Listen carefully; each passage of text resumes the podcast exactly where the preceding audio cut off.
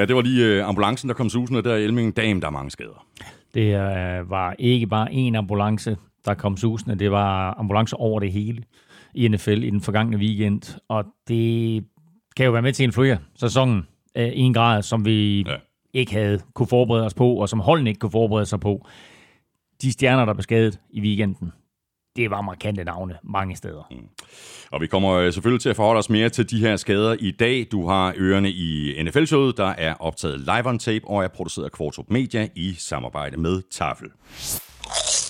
Og så går vi selvfølgelig øh, kampen igennem. Derudover kan du se frem til Crazy Stats fra Vilumsen, det quiz fra Armstrong og ugen spiller fra Tafel. Du finder os alle de sædvanlige steder, og derudover så kan du lytte på Danmarks største og bedste fodboldsite gulklud.dk og selvfølgelig på nflshow.dk, hvor du samtidig har muligheden for at støtte os med et valgfrit beløb, hvis du trykker på linket til tier.dk.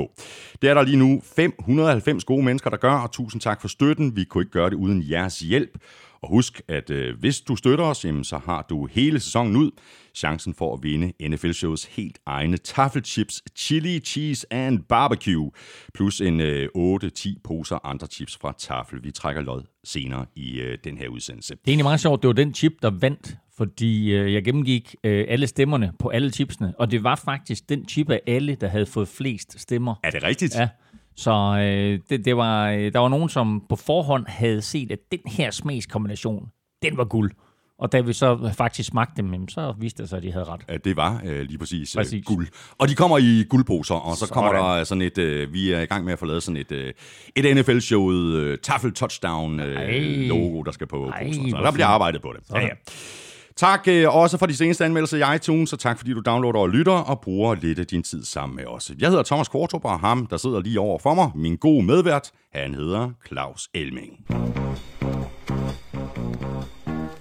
Og det kunne vel øh, dårligt være anderledes. Jeg er stadigvæk i tvivl om, hvad det er. Er det rigtigt? Ja, men... Ah, så må du lige høre.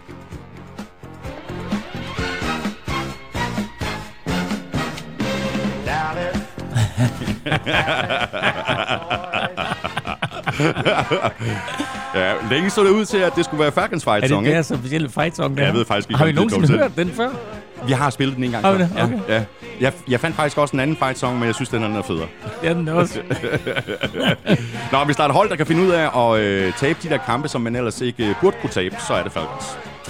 Jamen, det er fuldstændig vanvittigt, at de kan smide den kamp her. Og der er så mange små facetter i det opgør, som vi naturligvis kommer tilbage til, der gør, at de smider en kæmpe føring, som jo er et episk kollaps på størrelse med det, de lavede i Super Bowl. Ja, det er godt nok. Øh, det er, det er helt vildt.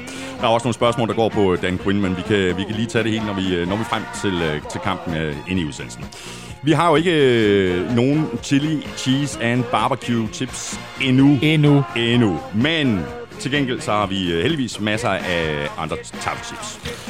Rookie Helle har givet os en American Ranch. Også god. Så er der naturligvis chili banæs. Og så er der sådan en tafel original der. Det skal man ikke kimse af. Nej, de er rigtig gode. Så mangler vi bare flæskesteg og brun sovs. Præcis, jeg skulle sige, det er en, en ægte julechip.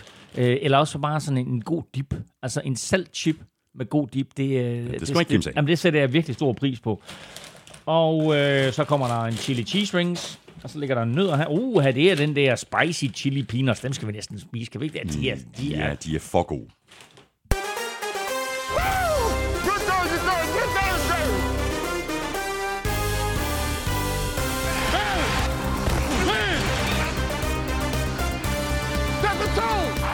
Ja, skaderne hober sig op i NFL, og allerede nu er der flere markante profiler, der er ude for sæsonen.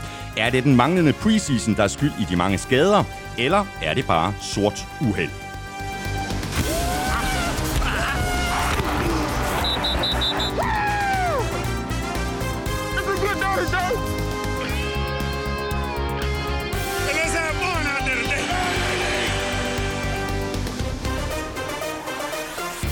11 hold er ubesejret efter to spillerunder, mens 11 hold endnu har en sejr til gode. Statistikken taler sit eget tydelige sprog og er ikke på 0 og 2 holdenes side.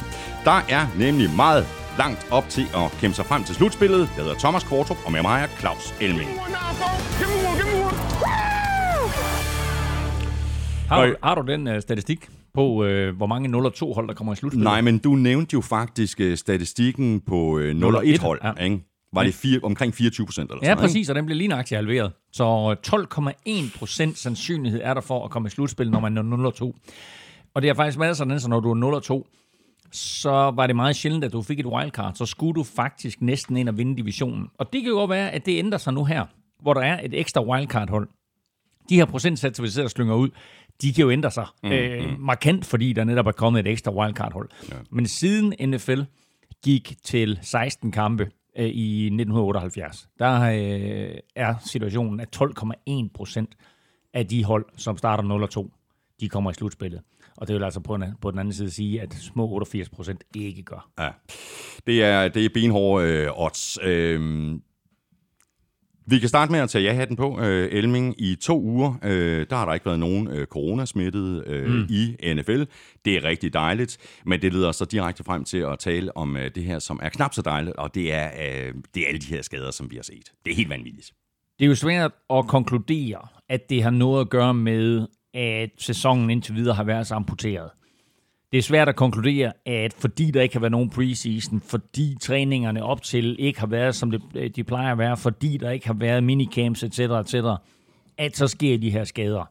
Men det er bare et markant sammentræf, at vi ser så mange skader mm. af så alvorlig kaliber på det her tidspunkt i sæsonen. Fordi vi sidder altid her tidligt i sæsonen, og næsten hvert år så siger vi, at er der ikke flere skader i år, end der var sidste år? Mm. Og så kan man sige, jo, måske er det fordi, det er, sådan, det er lige fresh in mind. Det er fordi, vi sidder her nu. Men den weekend her, det var jo, der var en grund til, at du spillede ambulancelyden i starten, for det var fuldstændig vanvittigt, hvad der var af skader, alvorlige skader, sæson, øh, skader. Og altså, en NFL-sæson øh, var vi bange for at ikke kunne fuldføres på grund af corona. Altså, det er jo lige ved, at den NFL-sæson ikke kan fuldføres, hvis mængden af skader fortsætter i det her tempo. Ja, der er i hvert fald nogle, øh, nogle hold, der, der er udfordret. Eksempelvis øh, mine øh, 49ers, det var, øh, det var en hård tur, de havde på, på MetLife Stadium i, i søndags mod, mod Jets. Der er tre spil på de to. Altså, øh, et spil, der ryger Nick Bosa ud, mm. så er der et spil, og så ryger Solomon Thomas ud. Begge spillere, begge stjernespillere, er ude for resten af og sæsonen. Begge, begge på den defensive linje, ja. og, og begge som jo altså Nick Bosa er selvfølgelig en stor stjerne i sig selv. Øh, Solomon Thomas, han er draftet to, og Solomon Thomas er draftet tre, og i, i den der Trubisky med Holmes draft. Øh, de to skulle jo i fællesskab, og så med resten af forsvaret selvfølgelig, de skulle løfte øh, arven efter, at det Force Buckner var smuttet, ikke? Og nu, nu er de begge to væk. Altså, du kan ikke erstatte Nick Bosa. Solomon Thomas måske lidt nemmere, men øh, Fort Niners havde trods alt givet ham stor kontrakt mm. inden sæsonen. Ikke? Så på den måde, der er der altså to store profiler, du fjerner det på den defensive linje. Så mister de Garoppolo godt nok ikke for sæsonen, men øh, er ude, øh, der bliver sagt 4-6 uger, og så hørte jeg godt nok i morges også, at Ja, de at, håbede, at han kunne spille i, i, ja, i den kommende weekend. Præcis. De, de, der kom et eksempel med, at der er andre quarterbacks, der har spillet med det, man kalder et high ankle sprain. Vil at mærke quarterbacks. Du kan ikke spille med et high ankle sprain på, på andre positioner, men måske lige nøjagtigt som quarterback kan du. Det er klart, at så tager du hele løbetruslen væk. Øhm, og, og så vil jeg sige, med den måde, som Nick Mullins spillede på i, i anden halvleg, så skal de ikke tage chancer med Garoppolo. Nej, nej, det skal de ikke. Og så to running backs jo også. Raheem Mostert og Tevin ja. Coleman blev begge to skadet. Ja. Så det var en hård dag på kontoret for ja, Niners. Ja, det, og det, var, det var det godt nok. Og det bringer os jo faktisk til at tale, fordi uh, Jets som de jo spillede mod, mistede også tre store profiler, altså Brashard Perryman, og de er hårdt nok ramt på receiver i forvejen. Chris Hogan, begge to receiver ude, og så uh, offensive lineman Conor McGovern, alle tre ude, i den her samme kamp, ja. som bliver spillet på MetLife Stadium. Og der var allerede kritik af MetLife inden den her kamp, og så efterfølgende, så kommer 49ers ud, ikke så meget Jets, men mest 49ers kommer ud og kritiserer baneforholdene på MetLife Stadium. Og udfordringen for 49ers, det er, at corona planlægningen af kampprogrammet her gør, at 49ers bliver i New York for at skal spille mod Jets i den forgangne weekend, og så skal spille mod Giants på samme MetLife Stadion, på samme bane på søndag. Uh, og, uh, ja, så jeg så nogen i, i går spekulere i, om 49ers simpelthen ville vælge, uh, vi stiller op i sneakers. I gummisko. Altså i uh, gummisko, et ja. eller andet, fordi uh, vi sidder simpelthen fast i det her, uh, det her tøf. Og det har været meldingen i de første to uger. Så jeg kan godt forstå, at der er en bekymring fra 49ers side. Kyle Shanahan er ikke sindssygt glad for, at de skal spille der igen på søndag mod Giants. Mm. Og Øh, nu kan man sige, nu er det ikke på hjemmebane, at Saquon Barkley han gik ned, men øh, der har vi altså endnu en alvorlig skade. Ja, han er også ude for sæsonen. Han er ude for sæsonen. Øh, det, det så grumt ud, og jeg skal ærligt indrømme, at øh, det, det kan jeg ikke tillade mig at sige, for jeg har ikke set det. Øh, jeg har selv haft et par knæskader, så hver eneste gang, at, øh, at der har været fokus på den her knæskade for Saquon Barkley, så lukker jeg lige øjnene, eller lægger en hånd over øjnene, for jeg skal ja, ikke se ja, det der. Nej. Han er skadet, han er ude for sæsonen. Super ærgerligt for ham og for New York Giants. Der er en, en spiller som Christian McCaffrey, der er ude. Det er også en katastrofe. Han er heldigvis ikke ude for sæsonen. Øh, der er melding several weeks, og mm. det vil sige mere end to. Ja. Uh, og så må vi se, hvad, hvad, hvad det ender med. Broncos blev hårdt ramt. Drew Lock, quarterbacken, gik ud i uh, første quarter imod Steelers med en skulderskade. Han er ude i nogle uger, og så mistede de faktisk Cortland Sutton for øh, korsbåndsskade færdig, for sæsonen. færdig for sæsonen. Og der var tvivl om, han skulle spille i weekenden her. De, de, han var skadet i forvejen, og så pressede de ham lidt til at spille, og så spiller han, og så får han den her skade ude for sæsonen. Og det er en katastrofe for, for ham selvfølgelig, men også for Broncos, fordi han var på vej til at blive en stor stjerne i NFL. Den måde, han sluttede 2019-sæsonen af på, der var han blandt de allerbedste receiver i NFL. Nu er han der ikke, og du Lock er der ikke, og det ændrer altså bare udtrykket på Broncos angreb markant. Nu er det klart, at nu har de været heldige med, at uh, heldige heldige, de, de så, at Jerry Judy uh, i draften var der, og han har fået en fin start på sæsonen, og så har de nogle fan også, men uh, det er jo altså så uh, med en backup quarterback derinde. Mm. Malik Hooker fra Colts, han er også øh, ude for sæsonen. Det er en akilleskade. Øh, Paris Campbell, wide receiver, også for Colts, han er også ude for sæsonen. Ja, og læg lige mærke til Malik Hooker, fordi vi talte om, da, da vi havde den her oversigt over, hvilke spillere, der var blevet forlænget med et femte år på kontrakten. Der var den store overraskelse, var at Colts ikke forlængede Malik Hooker, og det gjorde de ikke, fordi at han havde haft så mange skader. Og nu her, der får han så en korsbåndsskade, er, nej, en akilleskade, og er ude for sæsonen. Og dermed så har vi jo nok set det sidste play for Malik Hooker i en Colts-uniform overhovedet. Øh, og Paris Campbell, øh, god start på sæsonen for ham øh, som receiver. Han ryger altså også ud, øh, så et, våben, der forsvinder der for Philip Rivers. Mm. Og så har Seahawks øh, mistet defensive end Bruce Irvin. Øh, han er også ude for sæsonen med en korsbåndsskade. Ja, og det, det er lidt noget lort for Seahawks, fordi øh, som vi så i weekenden mod Patriots, så er pass rush en af deres helt store udfordringer. Altså deres, deres, deres, deres bedste pass rusher lige nu, det er jo nærmest Jamal Adams. Så det er klart, at, at, øh, slaget her med, at Bruce Irvin lige pludselig er skadet og færdig for sæsonen, det, øh, det går ondt. Og som Bruce Irvin selv skrev på Twitter, i guess I'm human after all. Ja, jeg så det godt. Uh, det her, det var, uh, jeg tror, vi er igennem uh, de helt store uh, skader, altså de skader, hvor, hvor, hvor det betyder, at spillerne ikke kommer tilbage. Derudover så er der et hav af, ja, af altså, masse, masse andre spillere. Vikings som... mister Anthony Barr. Det kan godt være, at Anthony Barr han ikke er ude for hele sæsonen, men det tror jeg, han er. Han, uh, han, uh, jeg, jeg skrev godt nok til dig, at en skulderskade, det passer ikke. Det var en overrevet brystmuskel, og den kommer du ikke lige tilbage fra, så jeg tror, at, at Anthony Barr han er ude for Vikings for sæsonen. Mm. Skal vi tale om øh, lidt øh, nogle øh, positive øh, nyheder? Altså, ja, altså, vi kommer, lad, os, vi, ja. lad os gøre det, fordi vi kommer ikke til at nævne alle de her skader, fordi der er godt nok øh, rigtig, rigtig mange af dem. Øh, vi kan lige tale om et par kontraktforlængelser. Bears har forlænget med øh, Tariq Cohn, og Rams har forlænget med Robert Woods. Ja, Robert Woods især synes jeg er vigtig, fordi den måde, som Rams de spiller på i øjeblikket og kom i gang med sæsonen på, der kan vi bare se, at i sidste uge, der var det Cooper Cup, der fik en, stor kontraktforlængelse, og i den her uge, der er det Robert Woods. Så de ved godt, at, at de to drenge der, det er altså en god duo, de har på receiver. Og når de så samtidig har en, en Tyler Higby og flere andre tight ends, øh, som bare får det der angreb til at klikke, og, og Jared Goff og Sean McVay på en eller anden måde har fundet noget magi igen, så er det vigtigt for McVay, at han har styr på receiverpositionen med, med, med, med, med Cobb og med Woods. Og så var den anden, du nævnte, det var uh, Terry Cohen. Ja. Ja, han, han får en kontraktforlængelse. Jeg ved godt, at Bears gerne vil beholde ham både som sådan en, en uh, playmaker på angrebet, og måske også lidt en returner. Jeg synes, at den kontrakt, han fik, var lidt for stor. Vi skal have quizzen! Åh. Oh. Det er tid til quiz, quiz, quiz, quiz, quiz. Nå. Nå. Nå. Nå. Du går først. Okay. Ved du, hvorfor Alec Ingo... Nej. jeg minder om den der. Jeg har ikke set den der. What would you rather? Uh, spend the rest of your life yeah. with your wife or be, be, be. Uh, ved du, hvorfor Alec Ingold er historisk? Uh, nej.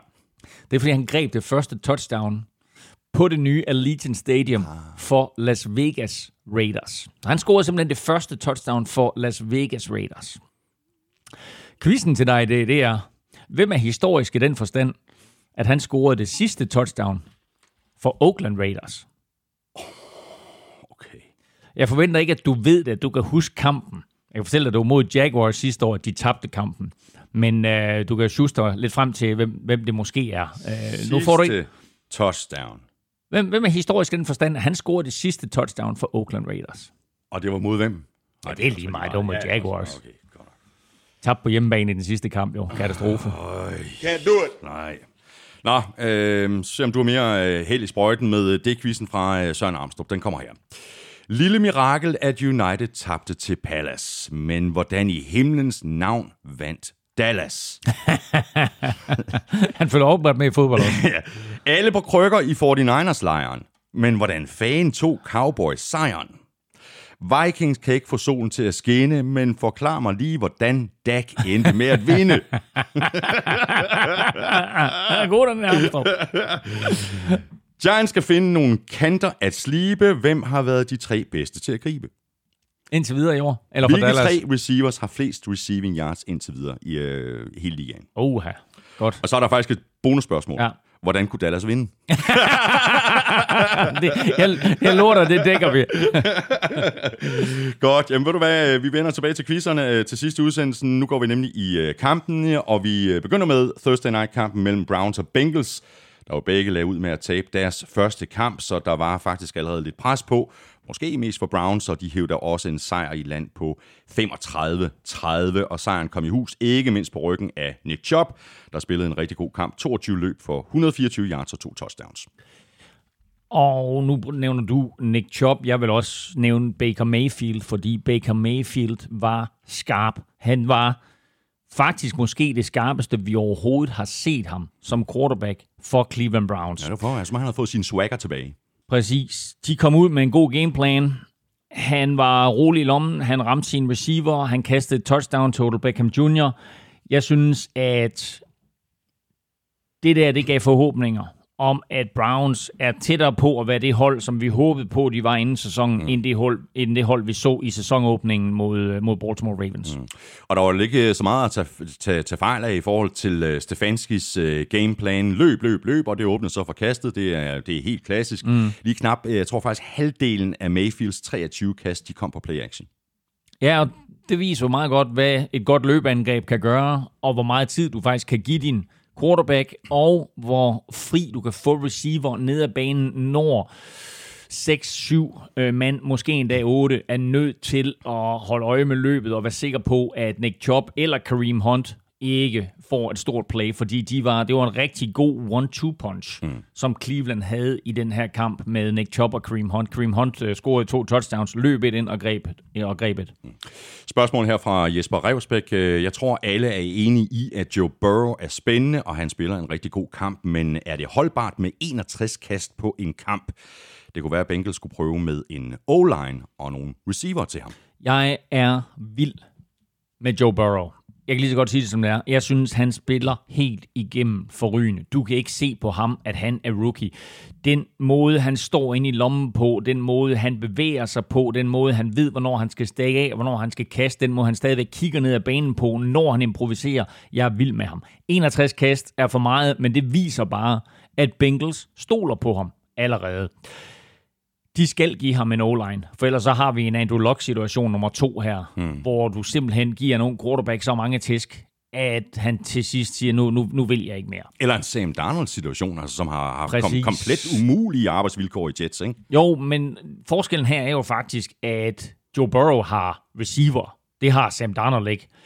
Men Sam Darnold på en eller anden måde, ja, de har i hvert fald forsøgt at give ham en O-line. Og der er der også tiltag i Cincinnati til, at de skal have en O-line. Men når du starter Bobby Hart på den ene tackle der, så ved du, så er der plads til opgradering. Mm. Men han spiller godt, uh, Joe Burrow, og de skal nok snart få en, en sejr. Det, det, det tvivler jeg ikke på. Uh, han, uanset at de nu er 0-2 Bengals, så giver han bare Cincinnati Bengals fans noget at se frem til. Mm.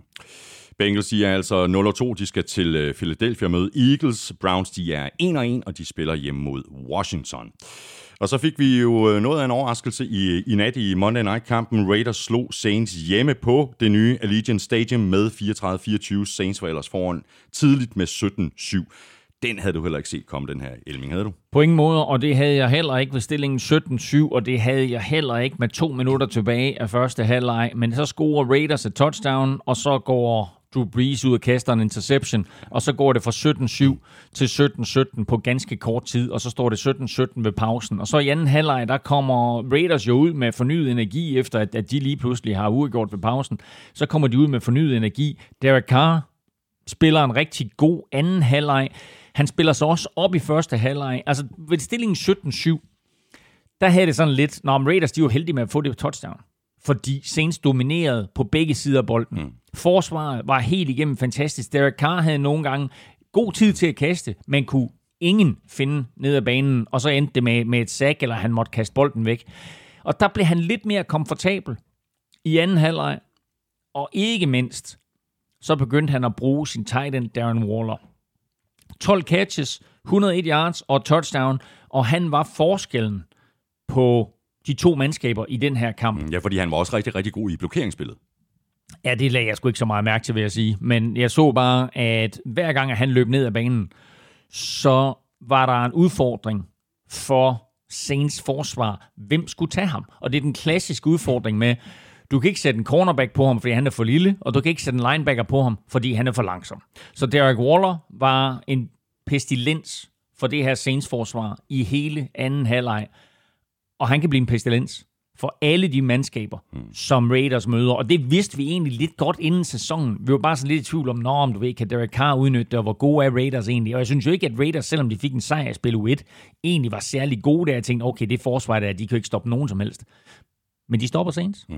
Og det gør de måske nok, fordi Saints ikke havde Michael Thomas med. Ja, præcis. Øh, der har øh, Drew Brees så en udfordring, og det er i virkeligheden, jeg mener, det var første gang, Drew Brees øh, spillede øh, en kamp, altså efter at Michael Thomas blev, blev draftet. Mm. Det er den første kamp, øh, Michael Thomas ikke har, har spillet siden sin øh, rookie-sæson, okay. og jeg synes godt, man kunne se det. Det kunne du, fordi han manglede på flere måder. Han manglede som den sikkerhedsreceiver, Drew Brees altid kan kaste til. Alle de plays, der er designet til Michael Thomas, de var der ikke, og den receiver, som så overtager Michael Thomas' plads, kunne tydeligvis ikke fylde de sko, som Michael Thomas efterlod. Derudover, så betød det jo også, at det double team, som Michael Thomas ofte får hos forsvaret, det behøvede Raiders ikke at bruge, eller de kunne bruge det et andet sted. Og det betød så også, at Emmanuel Sanders, han griber en bold. Breeze kaster i retningen af ham tre gange. Han griber en bold. Det er andre, det er nogle af de unge receiver, som har større kampe. Men det jeg også synes, der var med Drew Brees, var, at jeg synes, han virkede upræcis. Jeg synes, han kastede nogle gange for meget foran receiver, nogle gange kastede han lidt bag receiveren, og så havde han en enkelt tilfælde også, hvor han havde en helt fri Jared Cook, som han kastede bolden hen over hovedet på. Og det har vi altså ikke set fra Drew Brees. Vi så det i hvert fald ikke, da han var i topform. Og nu her ikke, jeg siger ikke, at han ikke er i god form. Jeg siger bare, at han er over 40 år. Og der sker bare ting. Og vi er vant til at se Drew Brees og Tom Brady og de der gamle drenge der gøre det godt. Men vi har talt om det så mange gange, at der sker bare noget med dig rent fysisk. og måske endda også mentalt, når du bliver plus 40. Og det her er begyndelsen til enden for Drew Brees. Jeg, synes, jeg var ikke imponeret over ham i spil U1, selvom de vinder. Og den her kamp her, i anden halvleg, der er han helt væk. Mm.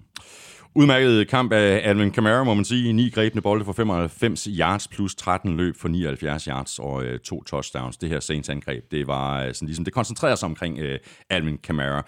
Netop også fordi, at de, at de manglede Michael Thomas. Ja, det gjorde det. Og, og, og nu, nu sviner jeg lige Drew Brees. Øh, da jeg så kampen, så sagde jeg tænkt på, okay, jeg er nødt til at, at, at fortælle lytterne derude, at Drew Brees ikke spiller godt, og så tror jeg, han completed otte bolde i træk, og så tænker han, det kan jeg ikke fortælle alligevel.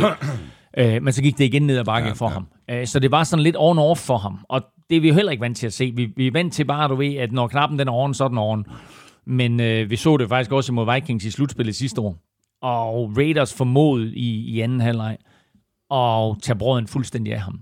Og så gjorde de jo også noget andet Raiders, og det var, at de holdt bolden meget i egen geleder.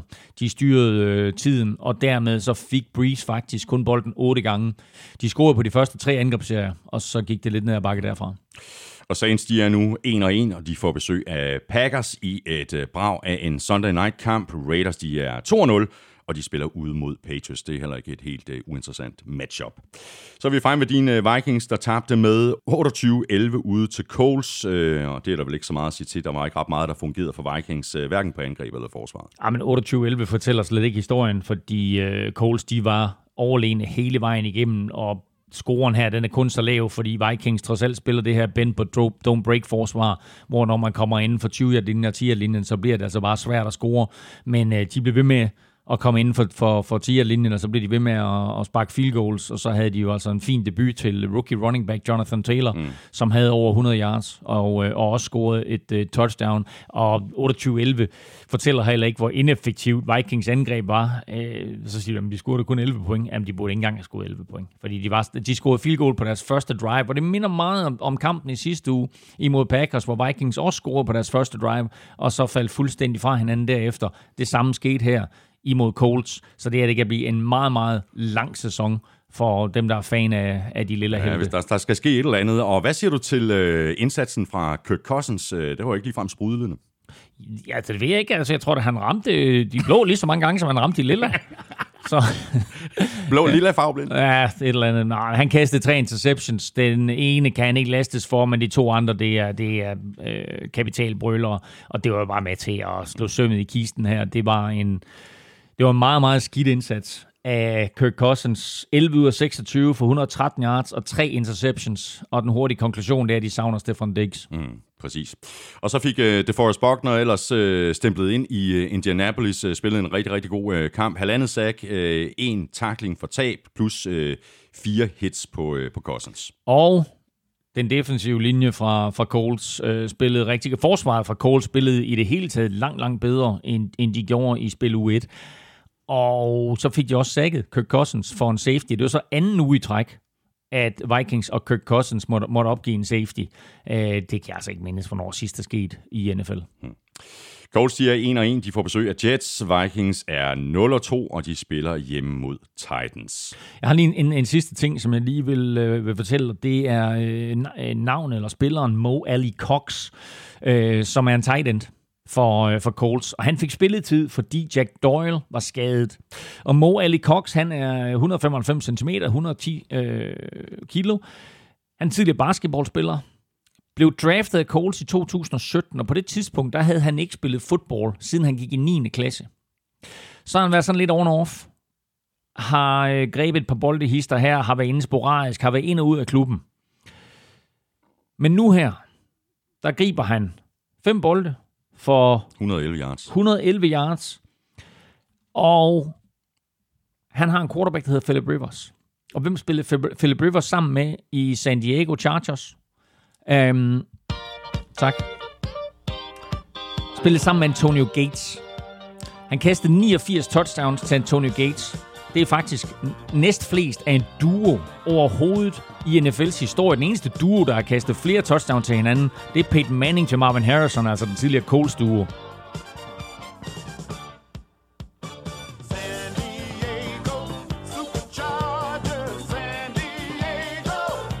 Chargers. Det er så mærkeligt, at vi spiller Chargers fight song nu, ikke? Har du tænkt, at den skulle spille senere? Måske når vi taler Chargers. det er fordi, jeg er ved at fortælle en historie om, ja, om Philip Rivers ja, og Antonio Gates. Og det korte og lange det er, at Philip Rivers har her fundet sin Antonio Gates i Colts. Samme statur, samme evne til at gå op og rebounde, som man kender det fra basketball. Og Mo Ali Cox her, han var sådan et rebound-monster, da han spillede college for Virginia. Og det Rivers han gjorde, det var, at han placerede bolden på samme måde, som han gjorde til Gates. Højt op, og så bare sige, du henter den. Og det gjorde Mo Ali Cox fem gange, og Vikings kunne ikke gøre noget ved det.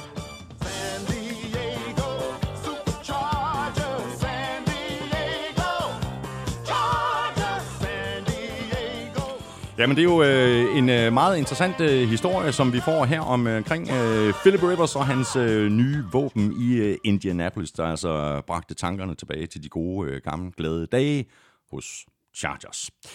Videre til øh, Packers, fordi mens øh, Vikings har sådan lidt øh, startproblemer, så har Aaron Rodgers og øh, company øh, sat Packers bussen mere eller mindre i femte gear.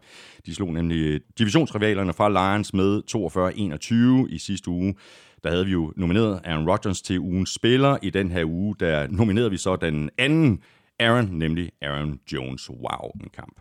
Wow, en kamp, og man må sige, altså efter sidste uges 43 point mod Vikings, så kom Packers jo lidt ned på jorden igen øh, og scorede kun 42 i, uh, i, i den her uge. Ikke? Og kombinationen af Aaron, Aaron Rodgers og Aaron Jones, det er jo bare en, en giftig kombo. Altså Aaron Jones, han har 236 yards til sammen han har 168 yards løb og 68 yards catches og tre touchdowns øh, i alt ikke. Og øh, Aaron Rodgers øh, var jo bare magisk igen, altså super effektiv. Det eneste, der gør, at, at Aaron Rodgers han nærmest øh, kaster incomplete, det er når hans receiver eller tight ends ikke gider gribe bolden. Hmm. Fordi øh, han laver ikke ret mange fejl i øjeblikket. Nej, der var, ikke, og nej, og der var heller ikke ret meget pres på ham, vel? Nej, det var der overhovedet ikke. Altså, Lions kan jo ikke... Altså, vi talte jo om inden sæsonen, at Lions ikke havde noget pass rush, og det blev jo simpelthen så tydeligt i den kamp her. Så, så selvom Packers, nu nævnte vi skader i starten, selvom Packers øh, mister deres center, jeg ved ikke, hvor lang tid det er for, men det er i hvert fald i nogle uger, øh, så kunne Lions ikke gøre noget Nej. som helst. Så øh, der var... Der var god tid for Aaron Rodgers, og det udnyttede han benhårdt, selvom Lions jo var foran 14-3. Ja. Og det var altså ikke nok til, at, at de kunne holde fast. Så Lions fik en god start, Matthew Stafford stod, så god ud og så videre, og så stod der ellers Aaron Rodgers og Aaron Jones på resten. Mm. Nu er det jo ikke kun uh, Packers angreb, der klikkede. Det gjorde forsvaret faktisk også, især i, uh, i anden halvleg. Uh, de lagde massiv pres på Stafford, der blev sækket, jeg mener det fire gange, mm. uh, og, og så også kastet en pick 6. Ja, det gjorde han, og på det tidspunkt, der stod det 17-14 til Packers, så der var kampen jo helt tæt. Så den pick 6 der var jo selvfølgelig med til at afgøre det, fordi der var Lions stadigvæk inde i kampen, men på det punkt, og det var starten af tredje kvartal, ikke? på det punkt, der bliver det så 24-14, og så er kampen afgjort, for mm. der, der kan Lions ikke komme tilbage, og Aaron Rodgers, som sagt, cruiser bare afsted. Mm. Jamen, hvad går der egentlig galt for Lions? Altså, de kommer foran med 14-3, derfra er det nærmest som om, at det kun går en vej nedad. Uh, tror de ikke på det? Har Matt Patricia et problem, eller var modstanden i virkeligheden bare for hård? Jamen, det er svært at sige, andet end at Packers, lidt eller det vi så med Raiders imod Saints, at Packers er bagud, og så på en eller anden måde kommer tilbage, uden sådan at være super prangende, men kommer tilbage, og i anden halvleg så bare trækker fra. Og det var lidt det samme, der skete her, at det, alt det planlagte Lions ligesom havde, det var overstået, og det så bare sådan nærmest blev, blev coach mod coach, eller fodboldteam mod fodboldteam, så var Packers bare et bedre mandskab. Og så er det jo bare forrygende at se øh, både Aaron Rodgers og Aaron Jones, når de går amok på den måde der. Fordi altså, jeg elsker jo øh, øh, at se Aaron Rodgers og den måde, han kaster på, og hans evne til at lave store plays. Og så har han jo fået i, i Aaron Jones en running back, som han jo nok ikke har haft tilsvarende på noget tidspunkt. Han har haft et hav af forskellige typer af running backs, og også nogle gode running backs undervejs. Men han har bare ikke haft sådan et multivåben, som man har i Aaron Jones.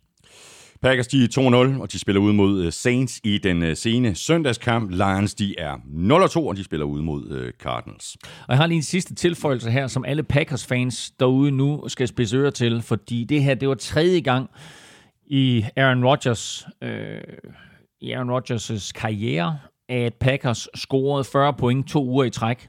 De sidste to gange var i 2011 og 2014, og der blev Rodgers kåret til MVP i begge sæsoner. Sådan der.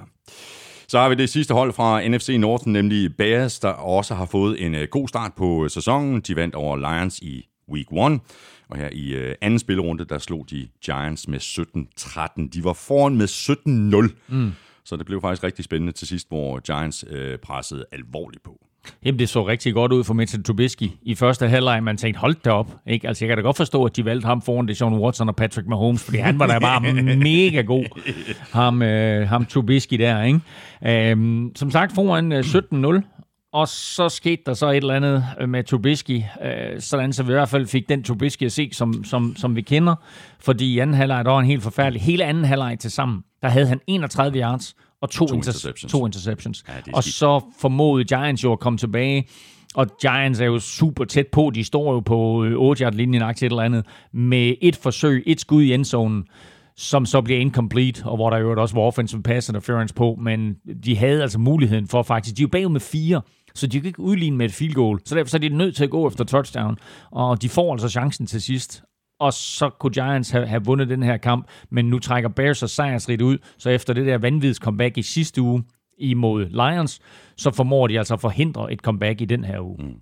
Og det er vel øh, i virkeligheden tankevækkende, at uh, Giants formår at kæmpe sig tilbage i den her kamp uden Barkley, der jo gik ud i, jeg mener, det var i, øh, i andet kvartal med den her skade, der nu betyder, at han er ude for resten af sæsonen. Schølle, øh, Sterling Shepard gik også ud med en skade. Han gik ud, han var heller ikke til, til rådighed, så ja, det var imponerende. Og Daniel Jones så også lidt sporadisk ud til tider. Det var ligesom, om han ikke helt vidste, hvad han skulle gøre med bolden. Holdt den lidt for længe, varmede den lidt for meget. Men han formår alligevel at sætte 13 point på tavlen, et touchdown og to field goals, og får altså sat tre scoring drives sammen og formår så ikke at, at afgøre kampen til sidst. Og der øh, var der jo et, et fuldstændig vanvittigt øh, Bears play, som gjorde, at Giants og Daniel Jones kun fik en chance for at vinde kampen, fordi med omkring 5 minutter igen, der står Bears med en fjerde down og en. Så du plæde? Står med en fjerde, det kommer her, stod med en fjerde down og en, og så beder de Trubisky om at kaste bolden og så kaster han et helt igennem horribelt kast, som jeg ikke engang er sikker på vil give første down. Den bliver slået op i luften, og så bliver den grebet af en offensive lineman. Og normalt så må en offensive lineman jo ikke gribe bolden, men fordi den er ramt i forvejen, så bliver det en fri bold, og så griber offensive tackle Bobby Massey bolden og løber vel sagtens med bolden for første gang i hænderne nogensinde i sin karriere. Øh, et løb, tre yards, men en første down og muligheden for Bears til at tage yderligere to-tre minutter af klokken, og derfor så får Giants først bolden tilbage sent i kampen og kommer ned og kan altså ikke få bolden ind i endzonen, fordi de vil løbe, løbe tør for tid. Øh, så sådan et, et, et fuldstændig mærkeligt play der, var egentlig med til at afgøre kampen til fordel for Bears. Og Bears, de er 2-0. De skal til øh, Atlanta og spille mod Falcons. Giants, de er 0-2, og de spiller hjemme på MetLife mod 49ers. Og så kom øh, Buccaneers på tavlen. Øh, det er selvfølgelig også lidt nemmere at øh, spille hjemme mod Panthers, end at spille ude mod Saints. Kampen endte 31-17. Box kom øh, hurtigt foran med tre touchdowns. Det var stillingen ved pausen, og øh, det gjorde de blandt andet, fordi Brady fandt Mike Evans syv gange for 104 yards og et enkelt touchdown. Ja, men Brady havde to turnovers igen. Og øh, især den ene interception, der kaster han altså til et område, hvor der ingen Buccaneers spiller er. Det er sådan en play fake, hvor han øh, finder et løb til running back, og dermed også vender ryggen til hele spillet. Og da han så ligesom vender sig om og kigger ned ad banen, så kaster han bare bolden med det samme. Og det er sådan noget timings noget, hvor man skal være fuldstændig enig om, Øh, og det er jo så vanvittigt vigtigt for en quarterback, at han der ved, at den offensive linje har styr på sit, så der ikke en eller anden spiller, der får fuldstændig frit løb, for når du står med, med, med ryggen til spillet, så gider du altså ikke at, at blive ramt i ryggen. Øh, så han stoler på, sit, på sin offensive linje, men ved også, at han har ikke ret lang tid til at slippe bolden. Og det vil sige, at han på forhånd har læst, okay, det her det er den og den type forsvar, formodentlig med den og den opdækning. Så laver han sin play fake til running backen, og når han så ligesom kigger ned ad banen, så er han lynhurtig til lige at, at analysere, hvad er det helt præcis for en opdækning, jeg har, hvor skal receiveren være, og så kaster han den egentlig derind, hvor receiveren skal være. Men der er bare ikke nogen receiver, der er i stedet for tre Carolina-spillere. Så det ser virkelig, virkelig mærkeligt ud. Og men det var der, hvor James Winston han siger, der kan I bare se, hvad jeg siger. Så sådan er det at, at, at, at spille her. De er aldrig i det her område, hvor jeg kastede bolden til. Sådan er det at spille boks. Det er egentlig, det er egentlig lidt interessant, ikke? Fordi, altså, hvis, hvis fejl er det her, det ligner jo en horribel interception af Tom Brady, men hvis fejl er det, er det, er det Brady's, eller er det receiveren, der, der, der, der løber en forkert rute? Så nogle gange så de der interceptions, der er nogen sige 30 interceptions fra, fra James sidste år, det er selvfølgelig en del, ikke? Men altså, øh, Brady, han er, han er da godt på vej. Han holder stadigvæk snittet, uh, Brady, i forhold, i forhold til at nå derop. Men øhm, han, øh, han spiller en okay kamp, Tom Brady. Det er stadigvæk ikke prangende, og der er stadigvæk noget timing, hister her, der, der, der mangler. Og så en gang imellem synes jeg, at han prøver på at tvinge bolden ind til sin gamle ven Gronkowski. Ligesom om du ved, nu skal du også gribe en, og det fungerer ikke helt. Og så virker det jo til, at uh, Box de har tænkt sig at bruge uh, Ronald Jones i begyndelsen af kampen, og når så sømmet det skal hamres i bund, uh, så sætter de uh, Fournette ind på opgaven. Som man siger. uh, og det er nemlig fuldstændig rigtigt. Og det er det store søm. Fordi de, ja, jeg ved ikke om, om ja, det er lige nok til han, fordi han er den store hammer, uh, Leonard Fournette, fordi den måde, de nu har fået to running backs på, der på den måde komplementerer hinanden, det giver dem jo et helt nyt aspekt på angrebet også. Ronald Jones virker hurtig. Han virker som en god mulighed også i kastangrebet, og det virker som om, at, at Tom Brady godt kan lide at bruge ham. Og når så vi kommer til anden halvleg, og forsvaret blevet lidt trætte, så får de altså lige øh, 105 kilo running backs midt lige i hovedet. Og Leonard Fournette viste, viste jo faktisk også god hastighed. Mm. Det står jo 24-17, ikke? Så hvis uh, Panthers får bolden tilbage der, så har de jo faktisk en chance for at udligne. Og i stedet for, så løber Fournette lige 40 yards plus til touchdown op igennem midten. Og da han så først er forbi linebacker-gruppen der, så er der ikke nogen, der fanger ham. Hvis Panthers de skal have en uh, chance for at vinde nogle uh, kampe i år, det skal de så nok uh, komme til, men uh, så kunne det måske være en god idé uh, at lade være med at grave sig uh, ned i et hul mm. tidligt i kampen, og måske også en meget god idé at forsøge at minimere de her turnovers det må man sige. Der, der er for mange turnovers på, på Panthers i det hele taget, og øh, så vil jeg sige, at øh, når vi ser på, at de er bagud 21-0, og de så kommer tilbage, så kan man jo godt øh, på, på Panthers vegne ærger sig over, at de skal til, altså at det er ligesom om, at de spiller med handicap her, ikke? Fordi Teddy Bridgewater spiller jo egentlig ganske godt. Kaster godt nok en interception, men altså han... Øh, Kaster han ikke to? Kaster han to interceptions. Øh, men han har en rigtig, rigtig fin kemi med øh, DJ Moore og med øh, Robbie Anderson. Mm. De to griber til sammen, jeg tror det er 17 bolde, for, og, og begge to i år, over, over og begge yards. to over 100 yards. Ikke? Så der er en fin kemi der. Mm. Bucks, de er 1 og 1, de spiller ud mod Broncos. Panthers, de er 0 og 2, og de spiller ud mod Chargers. Og så skal vi jo, ja, du vil have nævnt det i toppen jo, men Christian McCaffrey humpede ja. for banen. Han scorer to touchdowns, ikke? Altså Christian McCaffrey, han er så god, så han øh, halvt kan løbe fra alle andre øh, i NFL. Men øh, efter det andet touchdown, der humpe han altså ud, og så øh, så vi ham ikke mere i kampen. For Niners de vandt som øh, forventet let ud over Jets med 31-13, og det gjorde de på trods af, at de mistede den ene stjernespiller efter den anden, og det har vi talt om. Øh, men det her kan i virkeligheden øh, gøres ret kort, Elming. Øh, Jets, det er ikke noget godt hold. Øh, de kan få en rigtig lang sæson, men det kan 49ers måske også med alle de her skader. Altså, at man kan vinde 31-13, når man mister to af sine bedste forsvarsspillere, mister sin quarterback, mister to running backs, i forvejen stiller op uden George Kittle og Richard Sherman, og bare er dominerende. Og de Ford. Og de Ford. Men det siger meget mere om Jets, end det siger om Fort Niners. Det siger en del om Fort Niners også. Det siger, at Kyle Shanahan har sørget for at få en bred trup, som er klar til, at, at spillerne står klar der til nærmest at, at, at sige uh, do your job eller next man up. Mm. Men det siger altså også lidt om, hvor ufattelig ringe Jets er. Jets er også skadesplade. Altså, Sam Darnold har jo nærmest ingen våben til rådighed. Øh, rookie Denzel Mims er ude. Uh, Jameson Crowder var ude. Han, han blev skadet i, i, i træningen i, i løbet af ugen. Han var ude. Uh, Breshad Perryman forlader banen. Altså, der er jo ikke ret meget. Le'Veon Bell er ude. Ikke? Altså, der er ikke ret meget for, for Sam Darnold at arbejde med, og så har han den der nysammensatte offensiv linje foran sig. Ikke? Altså, det er jo ikke øh, skide nemt at spille nej, quarterback. Nej, det er det bare ikke. Men det er heller ikke skide nemt at spille på Jets i det hele taget, når du står øh, på forsvaret og har sat 49ers i en position, der hedder 3. og 31. Og så at 49ers med et løb foran første down. 55 altså, yards, McKinnon. Et løb op i højre side, Jerk McKinnon, og så laver han lige et enkelt cut, skærer tilbage over til venstre, og så får han 55 yards på en tredje og 31. Det er helt igennem utilgiveligt af Jets forsvar, der sætter en ære i at være gode mod løbet. Og så er det klart, at de siger, okay, 3 og 31, nu skal vi lægge pres på, nu skal vi, nu skal vi et eller andet, nu skal vi alt muligt. Øh, har Dirk McKinnon bolden? Hvorfor? Pis. Pis. Ikke? Altså, øh, det der, det, den, den ligger selvfølgelig på forsvaret, men den ligger altså også på defensive coordinator uh, Greg Williams. Ja.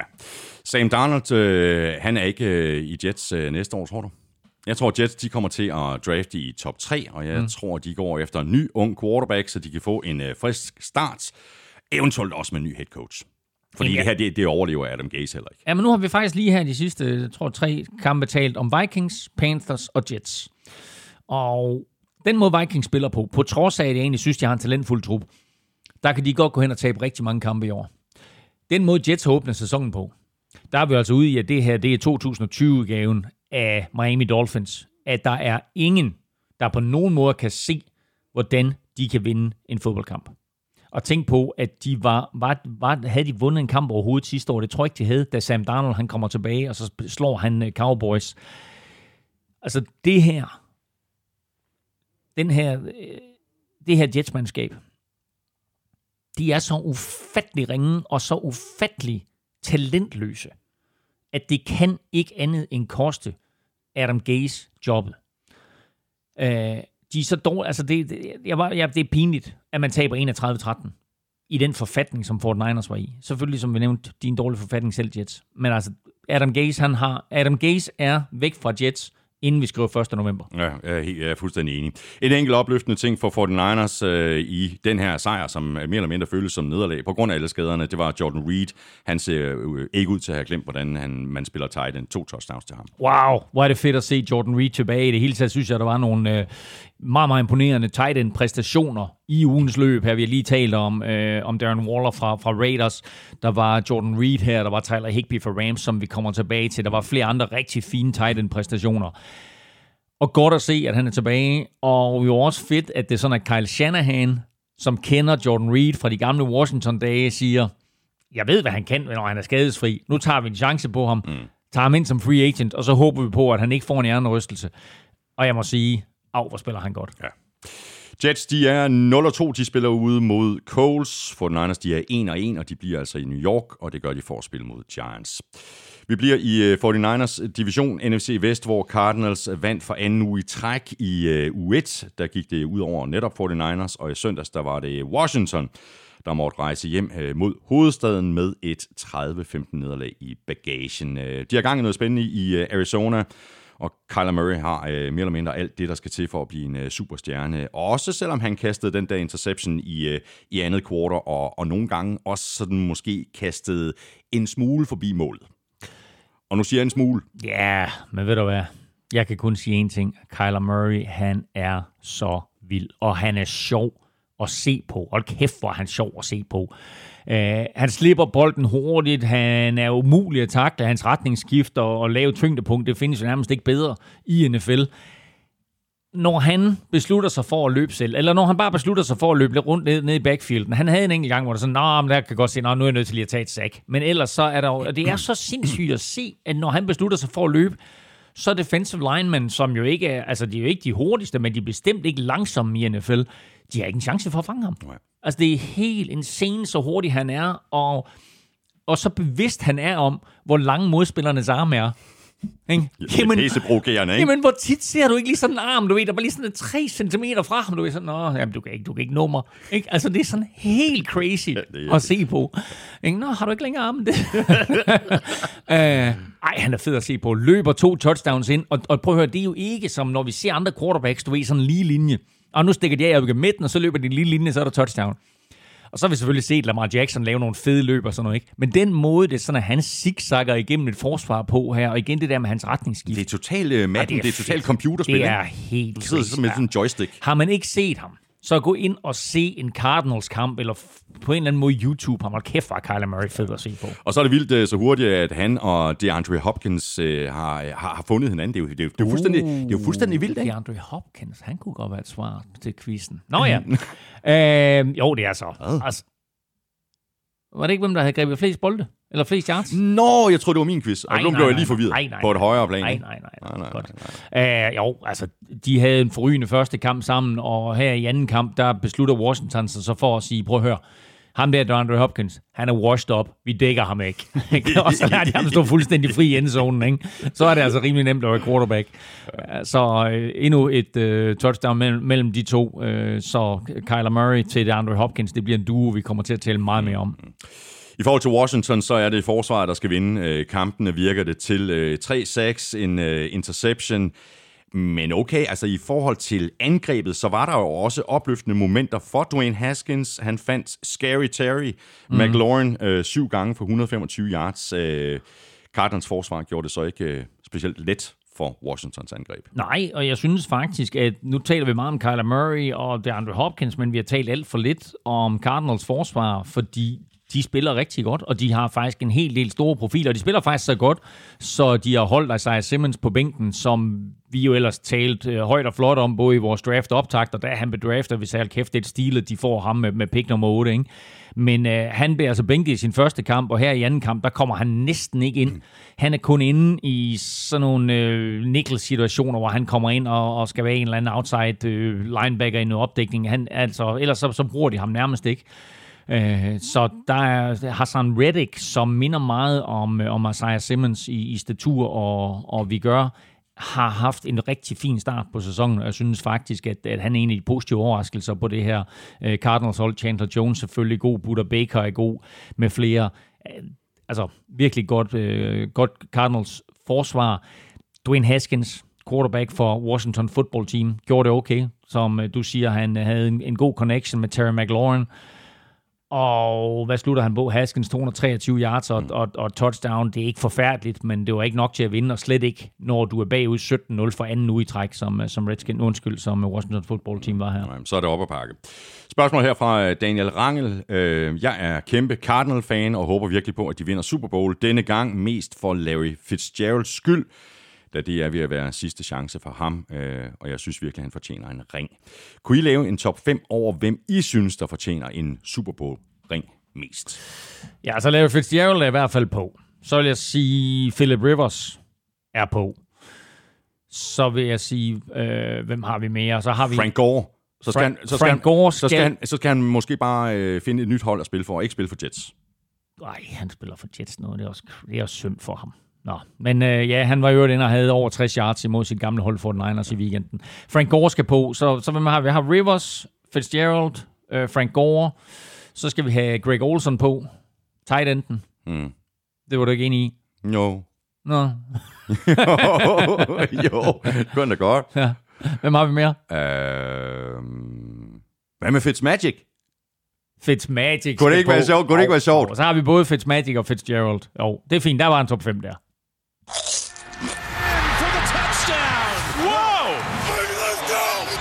Ugen spiller præsenteres af Tafel. Nu skal vi have trukket lod om nogle chips her, hvor vi er halvvejs gennem øh, kampene. De nominerede i ugens spillerkonkurrence var Russell Wilson, Aaron Jones og Dak Prescott. Nedefra fik øh, Dak 24% af stemmerne, Aaron Jones fik øh, 26%, øh, og Russell Wilson vandt dermed for anden uge i træk, og det gjorde han med nøjagtig halvdelen af stemmerne. Claus, du har allerede godt i gang med lappen ned i sækken, fordi det er jo dig, der er. Lykkeskud ind. Oh, jeg trækker en her. Der står Aaron Jones, og vi skal et smut til Silkeborg. Og nej, jeg ved ikke, hvordan de taler i Silkeborg. kom nu, er så tæt på Erning. Uh, der sidder, nu sidder, nu sidder der NFL-fans i, i Silkeborg og siger, kom, så, kom, kom, nu, kom, nu, kom, nu, kom nu. Det er Lars, og det er Lars Henneberg. Stort tillykke til dig, Lars Henneberg. Jeg sender dit uh, navn og adresse videre til de gode folk på tafel, og så sørger Rookie Helle for, at du modtager din uh, gevinst. Hvis du vil uh, lege med og give dig selv chancen for at vinde chips, jamen, så skal du tage at uh, følge NFL-showet på Twitter og på Facebook. Det er nemlig der, at vi nominerer spillerne, og det gør vi om mandagen. Og Elming han er allerede i gang med sæk nummer to, fordi vi er jo ikke færdige med at øh, trække lod. Stem på din øh, favorit på mail snablag.nflshowet.dk. Skriv dit bud i emnelinjen, og i selve mailen, der skriver du dit navn og adresse. Så kan du i øvrigt også stemme med emojis ind på vores øh, Facebook-side. Men hvis du vil have øh, chancen for at vinde de her tips, så skal du altså sende øh, ind på mail snablag.nflshowet.dk. Der er også også en anden måde, man kan vinde øh, taffelchips på, og øh, det er der ved at støtte os på øh, tier.dk, udover at vinde en pose af NFL-shows egne chili, cheese and barbecue chips, som ikke er i forretningerne, så følger der altså også lige en 8-10 andre poser med. I'm in full gang. Og vi trækker en her. Og det er godt, at vi vinder en hel kasse med chips. Fordi det her, det er familien Thomsen. Åh, oh, det er stærkt. det er familien Thomsen. Fam Thomsen.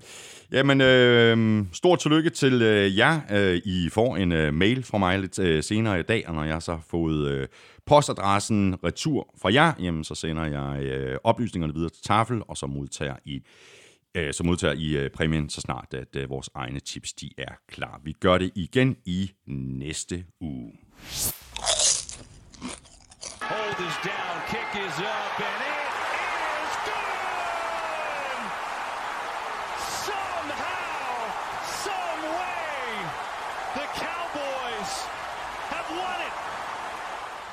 er fuldstændig øh, sindssyg afslutning på den her kamp mellem Cowboys og Falcons, som øh, Cowboys altså formåede at vinde med 40-39, selvom de var nede med 29-10 ved pausen.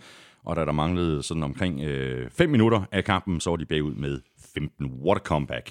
Og øh, Cowboys var jo ellers godt i gang med at blive latterligt gjort på de sociale medier, så jeg er ret sikker på, at der er nogle øh, Cowboys-fans, der var ovenud glade for den her afslutning.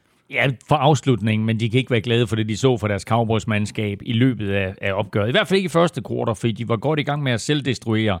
De havde øh, fire fumbles i første kvartal, mistede de tre, og så havde de også en situation, hvor de forsøgte at lave et fake punt på fjerde down, som også mislykkedes. Så de gav reelt set bolden fire gange til Falcons i første kvartal, og derfor så stod det altså også 20-0 til Falcons, inden Cowboys overhovedet fik set sig om. Ja, Cowboys første fem angrebsserier, tre er ud, fumble, fumble, turnover on downs og fumble. Bum. Det er ikke så godt. Spørgsmål her fra øh, Carsten øh, Fisker. Hvad øh, sker der lige for Falcons i kamp mod Cowboys? Jeg har da sjældent set så dårligt forberedte spillere på det onside kick. Og hvorfor er der ingen, der forsøger at rushe field goal forsøget til sidst? Jeg har da sjældent set noget så ringe. Ja, field goal forsøget øh, har jeg ikke lige nogen holdning til. Det, det har jeg faktisk ikke engang lagt mærke til, at de ikke, at de ikke rushede øh, field goal forsøget. Men med hensyn til det onside kick, og det er klart, at, at det er den situation, der kommer til at blive talt om i den her kamp. Altså, som du siger, Falcons er foran med 15 med omkring øh, ja, små 5 minutter igen. Cowboys får scoret touchdown, og dermed så får de jo så øh, reduceret, og så får de bolden tilbage og får scoret touchdown igen men har ingen timeouts tilbage, og det vil sige, at hvis de ikke får fat i det onside kick, så er kampen overstået. Her er de så bagud med to point, og sparker et onside kick. Og lad os nu skrue tiden tre år tilbage, fordi eller to år tilbage er det jo sådan set kun, fordi der indfører NFL nye onside kick-regler, som gør, at man ikke må være i løb inden, mm. og at man skal have lige mange spillere på hver sin side af bolden. Og det har egentlig gjort, at den procentvise, procentvise sandsynlighed for at få fat i en onside kick, den er droppet ret voldsomt. Og hvad man så nødt til, så er man jo nødt til at gøre noget, som er meget populært i de her tider, nemlig disruption. Og det gør de ved at lave et onside kick, som Greg Sørlein, han bare kalder the watermelon kick. Og kommentatorerne de sagde, at han bruger ikke en 10, hvad sker der? Han lægger bare bolden på jorden, hvad er det for noget det her? Og så sparker han sådan en eller anden form for yderside på bolden, så den bare roterer om sin egen akse og bevæger sig ud mod sidelinjen. Og har du nogensinde set de der spillere, øh, det er ikke noget med NFL at gøre, men har du nogensinde set de der spillere, der er virkelig, virkelig gode til at spille bull? Altså, du ved sådan noget... ja, ja, ja. Hvor det sådan, de har sådan nogle kugler, hvor det sådan, de så starter... Bull eller petang? Ja, ja, ja, men altså, ja, jo, ja, jeg tror, det hedder, hedder det ikke bull, når de spiller på den måde der, hvor de så ruller den. Og så til aller, aller sidst, så kan den sådan rulle sådan meget, eller curling for en sags skyld, hvor det sådan, man kan få den til at kue ind på en eller anden måde. Og det er jo præcis det, der sker her. Fordi da rotationen i bolden ligesom stopper, så begynder den jo at bevæge sig fremad. Så den her bold, den bevæger sig. Og, og reglen på et onside kick er jo også, at den skal gå 10 yards frem, før at øh, altså hvis den ikke går 10 yards frem, så, så, så er der ikke noget. Altså. Så, så, så er der ikke. Så, Nej, den skal altså, 10 yards så, frem, før man må røre ved bolden. Og det så jo længe ud som om, ja, men, vide, om den overhovedet nej, nej, nej, nej. Og det er jo der, det er jo der, at forskellen er. Du må røre bolden på alle tidspunkter. Alle spillere må røre bolden på alle tidspunkter. Men hvis det sparkende hold rører bolden, så er spillet dødt. Men hvis det modtagende hold rører bolden og får fat i den, så er det deres bold. Men rører de bolden og får ikke fat i den, så kan Cowboys få fat i den. Og det er derfor, at den her situation opstår. Fordi de tre spillere, der står og kigger på den der bold, de siger jo, og de er coachet til, at hvis den ikke går 10 yards, så skal de ikke røre ved den. Så de står og kigger på den der bold, der kommer 5 yards frem, og Det er Hayden Hurst blandt andet. Det er Gene Graham, og det er Olamati Zacchaeus.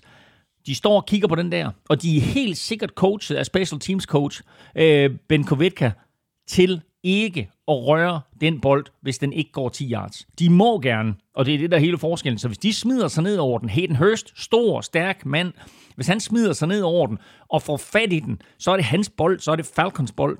Men hvis han smider sig ned over den og ikke får fat i den, så kan Cowboys tage den. Og derfor så står de jo med en enorm dilemma. De ved ikke helt, hvis jeg smider mig ned over den, og jeg fucker det her op, så bliver jeg hængt ud alle steder. Hvis jeg smider mig ned over den og får fat i den, så er kampen overstået. Så de står og kigger på den der, og så kommer jo hele situationen med det her watermelon kick, nemlig at bolden lige pludselig drejer helt markant. Disruption. Og så kommer den jo i stedet for at gå på 5 linje så kommer den jo op og går 10 yards. Og i det øjeblik, den ryger der øh, 10 yards frem, så er det faktisk den tidligere Falcons cornerback CJ Goodwin, som kaster sig ned over den, og så får fat i den. Og fordi den er gået 10 yards, så er det jo et onside kick. Alle kickoffs, der går mere end 10 yards, må begge hold få fat i. Og i det øjeblik, den går 10 yards, så smider Cowboys-spilleren sig ned over den, og så står Falcons der og kigger på den. Og så er det klart, at så bliver alle hængt ud. Så hvad fanden laver jeg sådan noget? Men det er hele det mentale aspekt. Du er blevet coachet fra barns ben. Du rører ikke ved et kickoff, som ikke er gået 10 yards. Så snart det er gået 10 yards, så rører du. Men fordi at den der tvivl opstår, så står de der og kigger, hvad skal jeg gøre, hvad skal jeg gøre? Men du må faktisk godt. Og så formodede Cowboys så øh, hurtigt kom ned, og så øh, scorede de så det, det afgørende øh, field goal. Og, øh, Greg, Greg, nu, nu kårer vi ikke Greg Sørlein som øh, til ugen spiller, men han laver det der onside kick, og så sparker han lige en 46-yard game winner bagefter, ikke? Mm. Spørgsmålet her fra øh, Peter Krogs side, øh, som faktisk øh, allerede stillede spørgsmålet lige umiddelbart efter kampen på Twitter. Han skrev bare, skal Dan Quinn fyres inden eller efter flyveren? Nå, men nu har vi jo talt om Dan Quinn i flere sæsoner nu, ikke? Jo. I forhold til, at her, her har vi en, en head coach, der måske sådan sad sådan en lille bitte smule øh, på et varmt sæde. Øh, det her, det gør det ikke bedre at tabe den her kamp vel på den her måde. Og spørgsmålet er også, om han blev for konservativ for tidligt i kampen, da han begyndte, altså da han valgte at sparke field goals i stedet for at gå efter øh, og score touchdowns. Nej, faktisk vil jeg vente om at sige, at øh, de, de, de på, der er på et tidspunkt tidligt i kampen, hvor de jo går efter to det står 26-7, mener jeg. Og så går de efter to, i stedet for bare at sparke et ekstra point. Hvad skal de gå efter to for der? Altså, det er rigtig tidligt i kampen. Det er stadigvæk i første halvleg. Hvad skal de gå efter to for der? Altså, nu, kommer der, nu sker der så mange ting i kampen, og det er klart, at en kamp ændrer, øh, ændrer sig fuldstændig, hvis de sparker et ekstra point. Men jeg har jo den holdning, og jeg har sagt det ufattelig mange gange i det show her. Du bruger ikke den mulighed med two-point conversion før inden for de sidste 5 minutter, eller hvis du er langt, langt bagud øh, og har behov for et eller andet. Det der med at skulle til at, at lave en two-point conversion, hvor du får en 26-7, det er fuldstændig tåbeligt. På det tidspunkt, der tager du de point, der ligger lige øh, frit for, øh, og, og det gør det ene point der i det tilfælde. Så der skal du bare foran 27-7. I stedet for så brænder de det two-point conversion. Og det er klart, de har alt momentum i verden på det tidspunkt. Hey, nå, vi kan da bare tage en two-point conversion, ikke? Men det giver også bare Cowboys lidt momentum, at de så brænder den two-point conversion, og det point, det mangler til sidst. Det her, det ender med et 40-39 sejr, altså et point, og det var det ene point, som de kunne have brugt på det der øh, ekstra point, så havde kampen selvfølgelig, som jeg sagde, ændrer sig. Men tag nu de point, der ligger der. Det irriterer mig sådan noget der. Hvis nu uh, Falcons de havde vundet, så var der nok flere, der havde talt om uh, Calvin Ridley. Uh, han spillede en god kamp. Uh, syv grebne bolde for 109 yards og to, uh, to touchdowns. Men ham er der ikke nogen, der taler om. Calvin Ridley? Ja.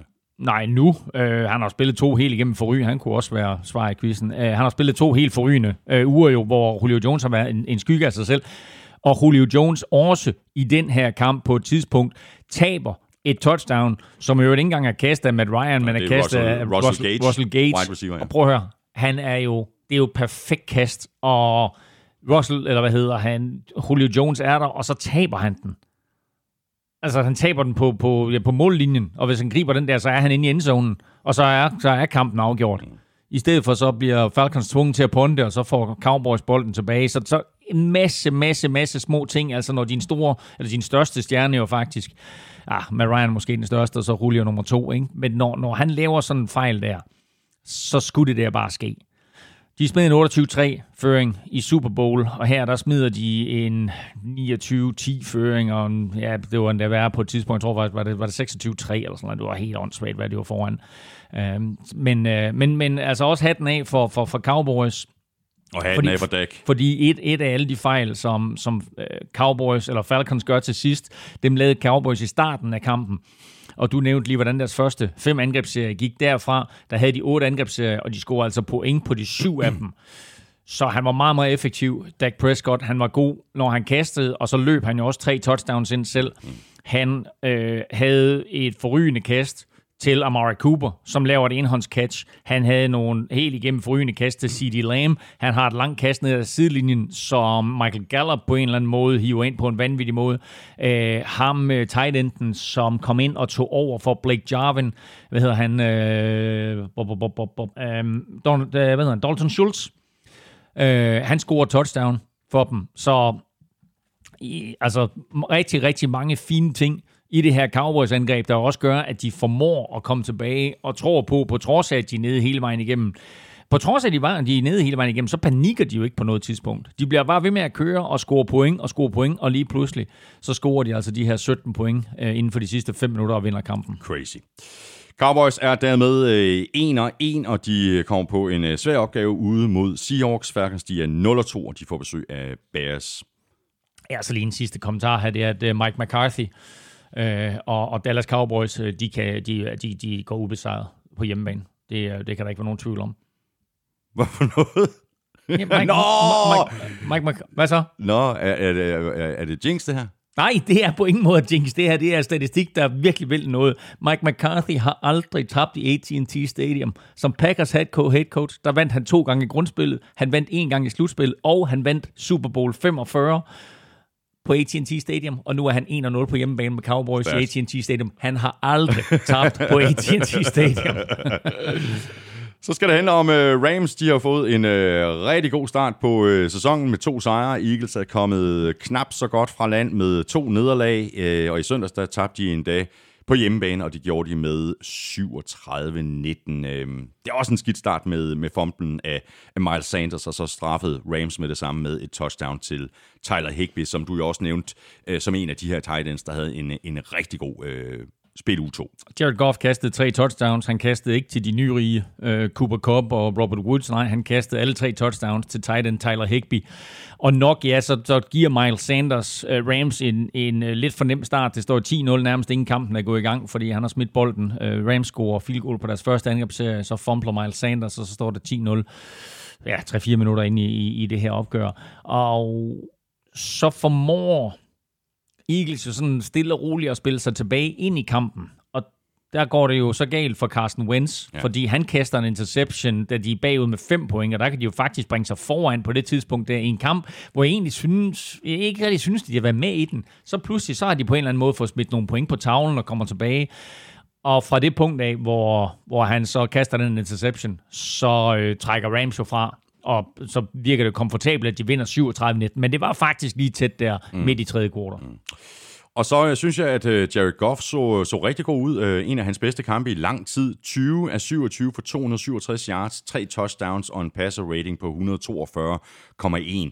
Men der må vi jo også rose McVay for det system, han har kørende. Det virker til, at han, har, han har fundet tilbage til 2018. Det går lynhurtigt. Øh, Goff kan slippe bolden hurtigt. Der kommer ikke rigtig presset ind til ham, øh, fordi de har jo stadigvæk lidt udfordringer med deres offensive linje, men det synes jeg ikke rigtig, man ser så meget til i den her kamp. Nej, jeg synes, de gør det rigtig, rigtig godt. Øh, de mister faktisk også en offensiv lineman til... Øh, Øh, no, hvad hedder han, Jared Noteboom øh, mister de i den her kamp. Jeg ved ikke, hvor lang tid han er ude, men det er selvfølgelig også en, en, en øh, hård skade for dem at skulle håndtere. Men generelt har den offensive linje spillet godt. Generelt ser vi det her angreb være tilbage og spille på alle tangenter og være eksplosivt, som vi så det for to år siden. Og så kan jeg godt lide, at kommentatorerne de sådan siger flere gange, ej, kæmpe opdækningsfejl af Eagles.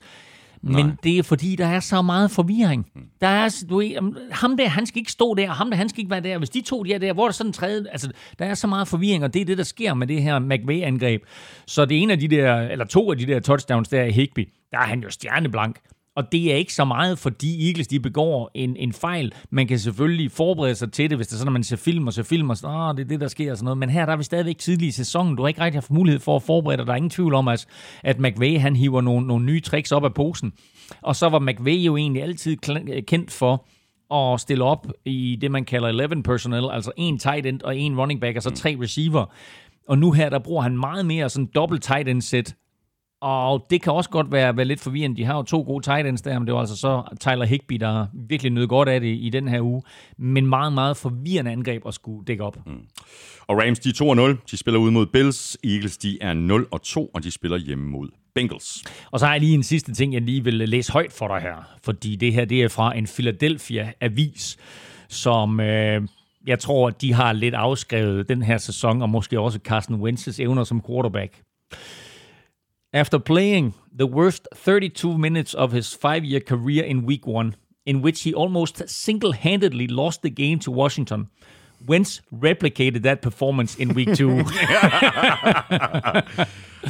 og prøv at høre, pointen er, Wentz så ikke god ud. Nej, det, her, det, altså det her, det var Jared... Og jeg er kæmpe fan. Jeg er kæmpe fan her, af Wentz. Det her, det var Jared Goff mod Carson Wentz. 1 og 2 fra 2016 draften. og Goff så bare meget bedre ud i McVays system, end Wentz han gjorde. Ja. Så er vi nået til uh, Sunday Night-kampen mellem uh, Seahawks og Patriots. Seahawks vandt med 35-30. Cam Newton og Patriots var med til den bitre ende, men Seahawks forsvar endte altså med at holde stand helt ned på 1 linjen Og nu vil jeg bare lige stille et spørgsmål. Super Bowl 49. en af de bedste nogensinde. Patriots og Seahawks mødes. Hvordan slutter den kamp? Åh, oh, det kan jeg da ikke lige huske. Oh, oh, et Nå, jo, jo, jo, jo, jo, jo, selvfølgelig. Jo, jo, det, ja. hvor, hvor, hvor Seahawks de vælger at, øh, at kaste i stedet for at bare give bolden til Marshawn Lynch, og så han kan løbe den den sidste yard. Ikke? Ja, så ja. Hvor, hvor ironisk er det, at den her kamp mellem Seahawks og Patriots ender med, at Patriots står på 1 linjen og beslutter sig for at løbe den, og ikke kommer ind. Hvor alle så bagefter siger, ej, de skulle kaste, kaste den. det er så nemt at være bagklog, ja, ikke? Men uh, de har haft succes med at løbe Cam Newton dernede omkring uh, goal line. Han havde løbet to ind selv og havde kastet et touchdown også. Og så selvfølgelig, så står de på et linjen her med to sekunder igen. De har et play, men de ja. har Cam Newton. Selvfølgelig skal de løbe den. Men den var Eagles altså opmærksom på. På trods af, at Patriots jo selvfølgelig tænkte, nu har vi løbet to gange i højre side. Nu snyder vi dem, nu løber vi i venstre. men uh, Seahawks, de var altså klar på den. Øh, men hold kæft en kamp. Og ved du hvad? Jeg vil skide i bukserne lige nu, hvis jeg var Buffalo Bills. Fordi alt er klar til Buffalo Bills skal vinde præcis. AFC ja, lige East. præcis. De skal Ej. være nervøse nu, ikke? Jo. Fordi det her Patriots-mandskab med Cam Newton, Josh McDaniels, hvor det er også simpelthen også så heldig ja. at være offensiv koordinator, og så spille med, så have, have Brady i, i, øh, i næsten 20 år, ikke? Og så, når så ryger Brady, og så får man Cam Newton, og så kan man bygge et ja. helt nyt angreb op, ikke? Ja. Cam Newton ser god ud. Og, og det her Patriots-mandskab ja. ser godt ud. Meget bedre end deres... Altså, jeg forstår det slet ikke, men det er jo bare hashtag Bill Belichick, ikke? Jo. Øhm, det er det med lige hashtag Bill Belichick. Og så er det også Cam Newton, som på en eller anden måde jo gamblede med sin fremtidige indtjening. Fordi han sagde, jeg skal et sted hen, hvor jeg kan være starter. Jeg skal ikke et andet sted hen og være backup. Jeg skal et sted hen, hvor jeg kan være starter. Og så går tiden jo, og tiden går, og så ender det med, om så siger Page, nah, så kom op og lege med os. Ikke? Så tager han et år, hvor han jo tjener øh, maksimalt, hvis han, hvis han udfylder øh, alle de, øh, hvis han opfylder alle de ting, der gør, at alle bonusser bliver, bliver udløst osv., så, tjener han omkring 6 millioner dollars. Og det er ingenting. Nej, og bare lige til sammenligning, ikke, så får Nick Foles 12 millioner dollars i, i, i Bears, ikke? Øhm, hvor Bears, som, som backup som backup, hvor Bears nok, du ved, kunne have heddet Cam Newton ind, eller øh, Broncos kunne have heddet Cam Newton ind, eller andre klubber kunne have heddet Cam Newton ind. Nu, nu er han i stedet for i Patriots, og han ligner 2015-udgaven af sig selv. Han er sindssygt skarp, når han kaster bolden. Han er tung, er ikke tung på den måde, men han er en stor running back, når han løber bolden, øh, som er nærmest umulig at takle, hvis du kommer op som, som cornerback. Altså de der øh, løb, han har haft både i spil U1 og her i spil U2, Altså, han, han, han er jo elegant at se på, på trods af, at han er små 2 meter og 110 kilo. Så de har fået en super quarterback i, i Patriots. De har udfordringer på forsvaret, det er der ikke nogen tvivl om.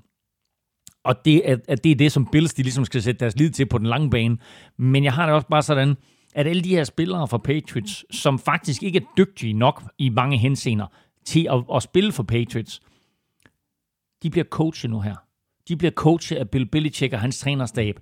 Sådan, så når vi ryger ind i december, så er de pludselig dygtige nok. Så er de der, hvor de skal være, både fysisk og mentalt. Og så er Patriots igen, hvor vi, hvor, hvor vi er vant til at se dem, nemlig i slutspillet, og helt sikkert med i kampen om at vinde AFC East. Vi bliver nødt til bare lige ganske kort øh, at runde Russell Wilson, som vi jo har nomineret øh, til ugen spiller to uger i træk. Han har vundet to uger i træk. Mm. Øh, han er jo et fænomen. Han har kastet ni touchdowns nu i de første to spiluger. I den her uge, der gør han noget, som aldrig nogensinde er gjort mod et Patriots-mandskab. Han kaster fem touchdowns til fem forskellige receiver.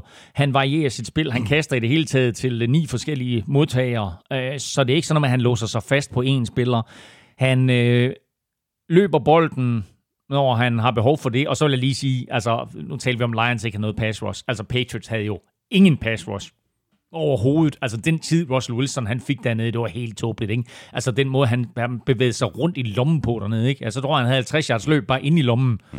i weekenden. Ikke? Øh, så jamen, det er da ikke meget galt. Men det er også farligt at, øh, at, øh, at, at, rushe for aggressivt mod Russell Wilson. Altså det er jo det samme som Kyler Murray, oh, ikke? Altså det er jo sådan, at, ja, kan du prøve at fange mig?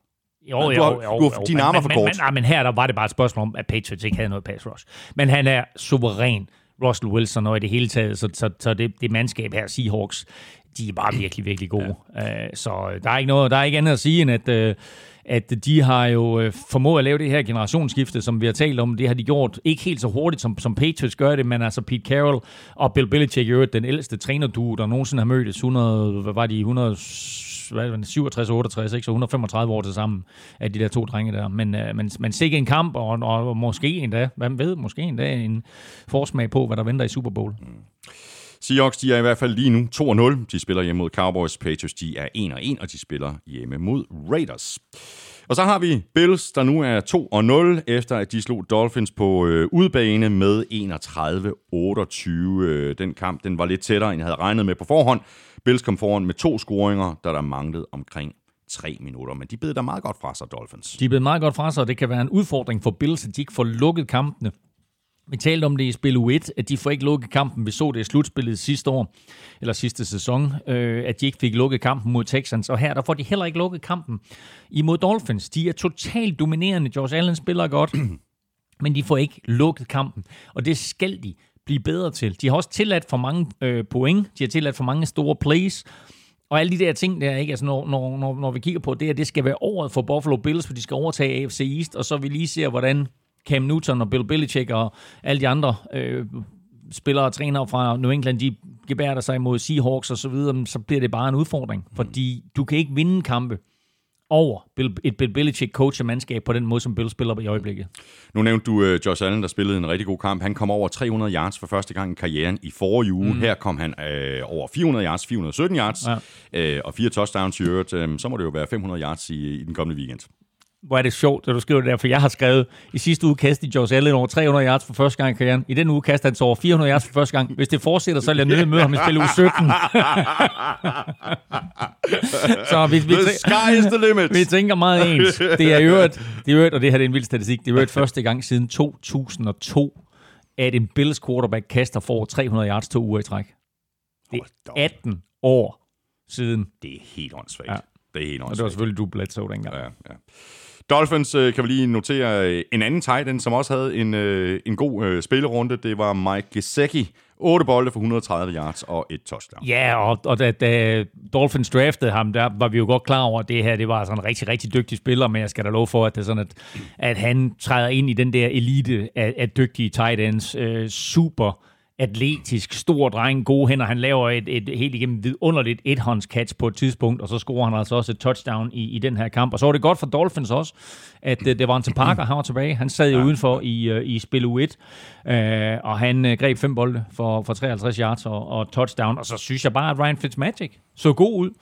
Uh, han var lidt overmatchet i spil U1, men i den her uge, der, der holdt han altså Dolphins ind i kampen, og de var der sådan, de, de pressede uh, Josh Allen og company. Vil ja, sige. og han fik spredt uh, bolden uh, godt rundt. Han ramte ni forskellige uh, receiver, den gode uh, Fitzmagic. Bills, de er 2-0. De får besøg af Rams i et super spændende opgør. Dolphins, de er 0-2, og de spiller ude mod Jaguars, og det gør de allerede natten til fredag. Så er vi nået til øh, årets første kamp, der gik i øh, overtid. Noget overraskende, men øh, Chargers de gav Chiefs god modstand.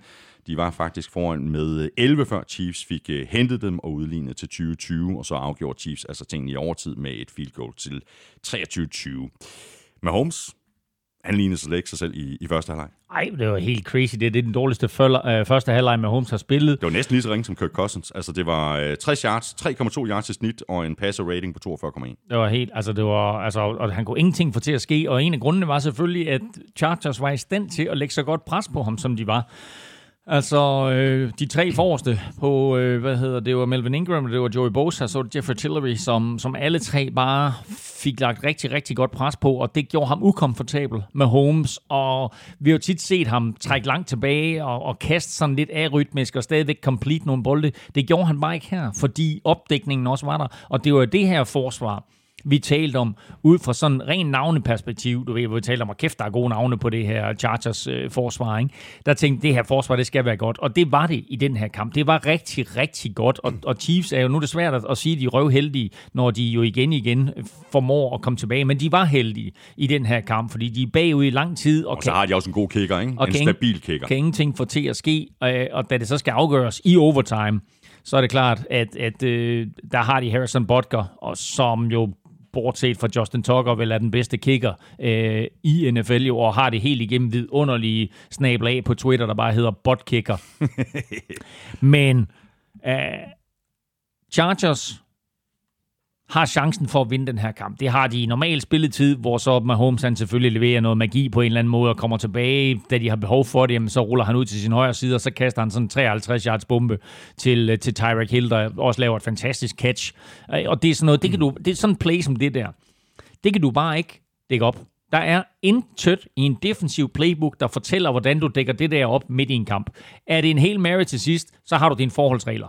I normalt spil i løbet af en kamp, du har ingenting du har ikke en spiller ned ad banen, der er lige så hurtig som, som Tyreek Hill, når han så bevæger sig fra sin startposition i venstre og løber helt over i højre hjørne af endzonen. Du har ikke nogen, der kan følge med. Når Mahomes så samtidig ruller ud til sin højre side, og du ikke har nogen forsvarsspiller i nærheden, eller du ikke har en eller anden hvad ved jeg, en corner, der blitzer der, eller et eller andet, hvilket du ikke har i det tilfælde.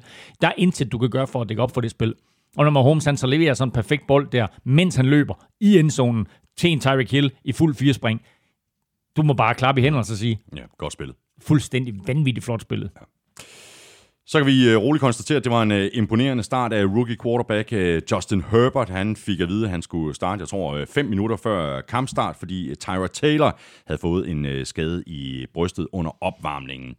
Finn Lindstrøm, han spørger uh, til, hvad du siger til Justin Herbert i dag, og så henviser han uh, i øvrigt til vores AFC-optakt, hvor du sagde uh, sådan her. Hvad har jeg sagt til dig om Justin Herbert?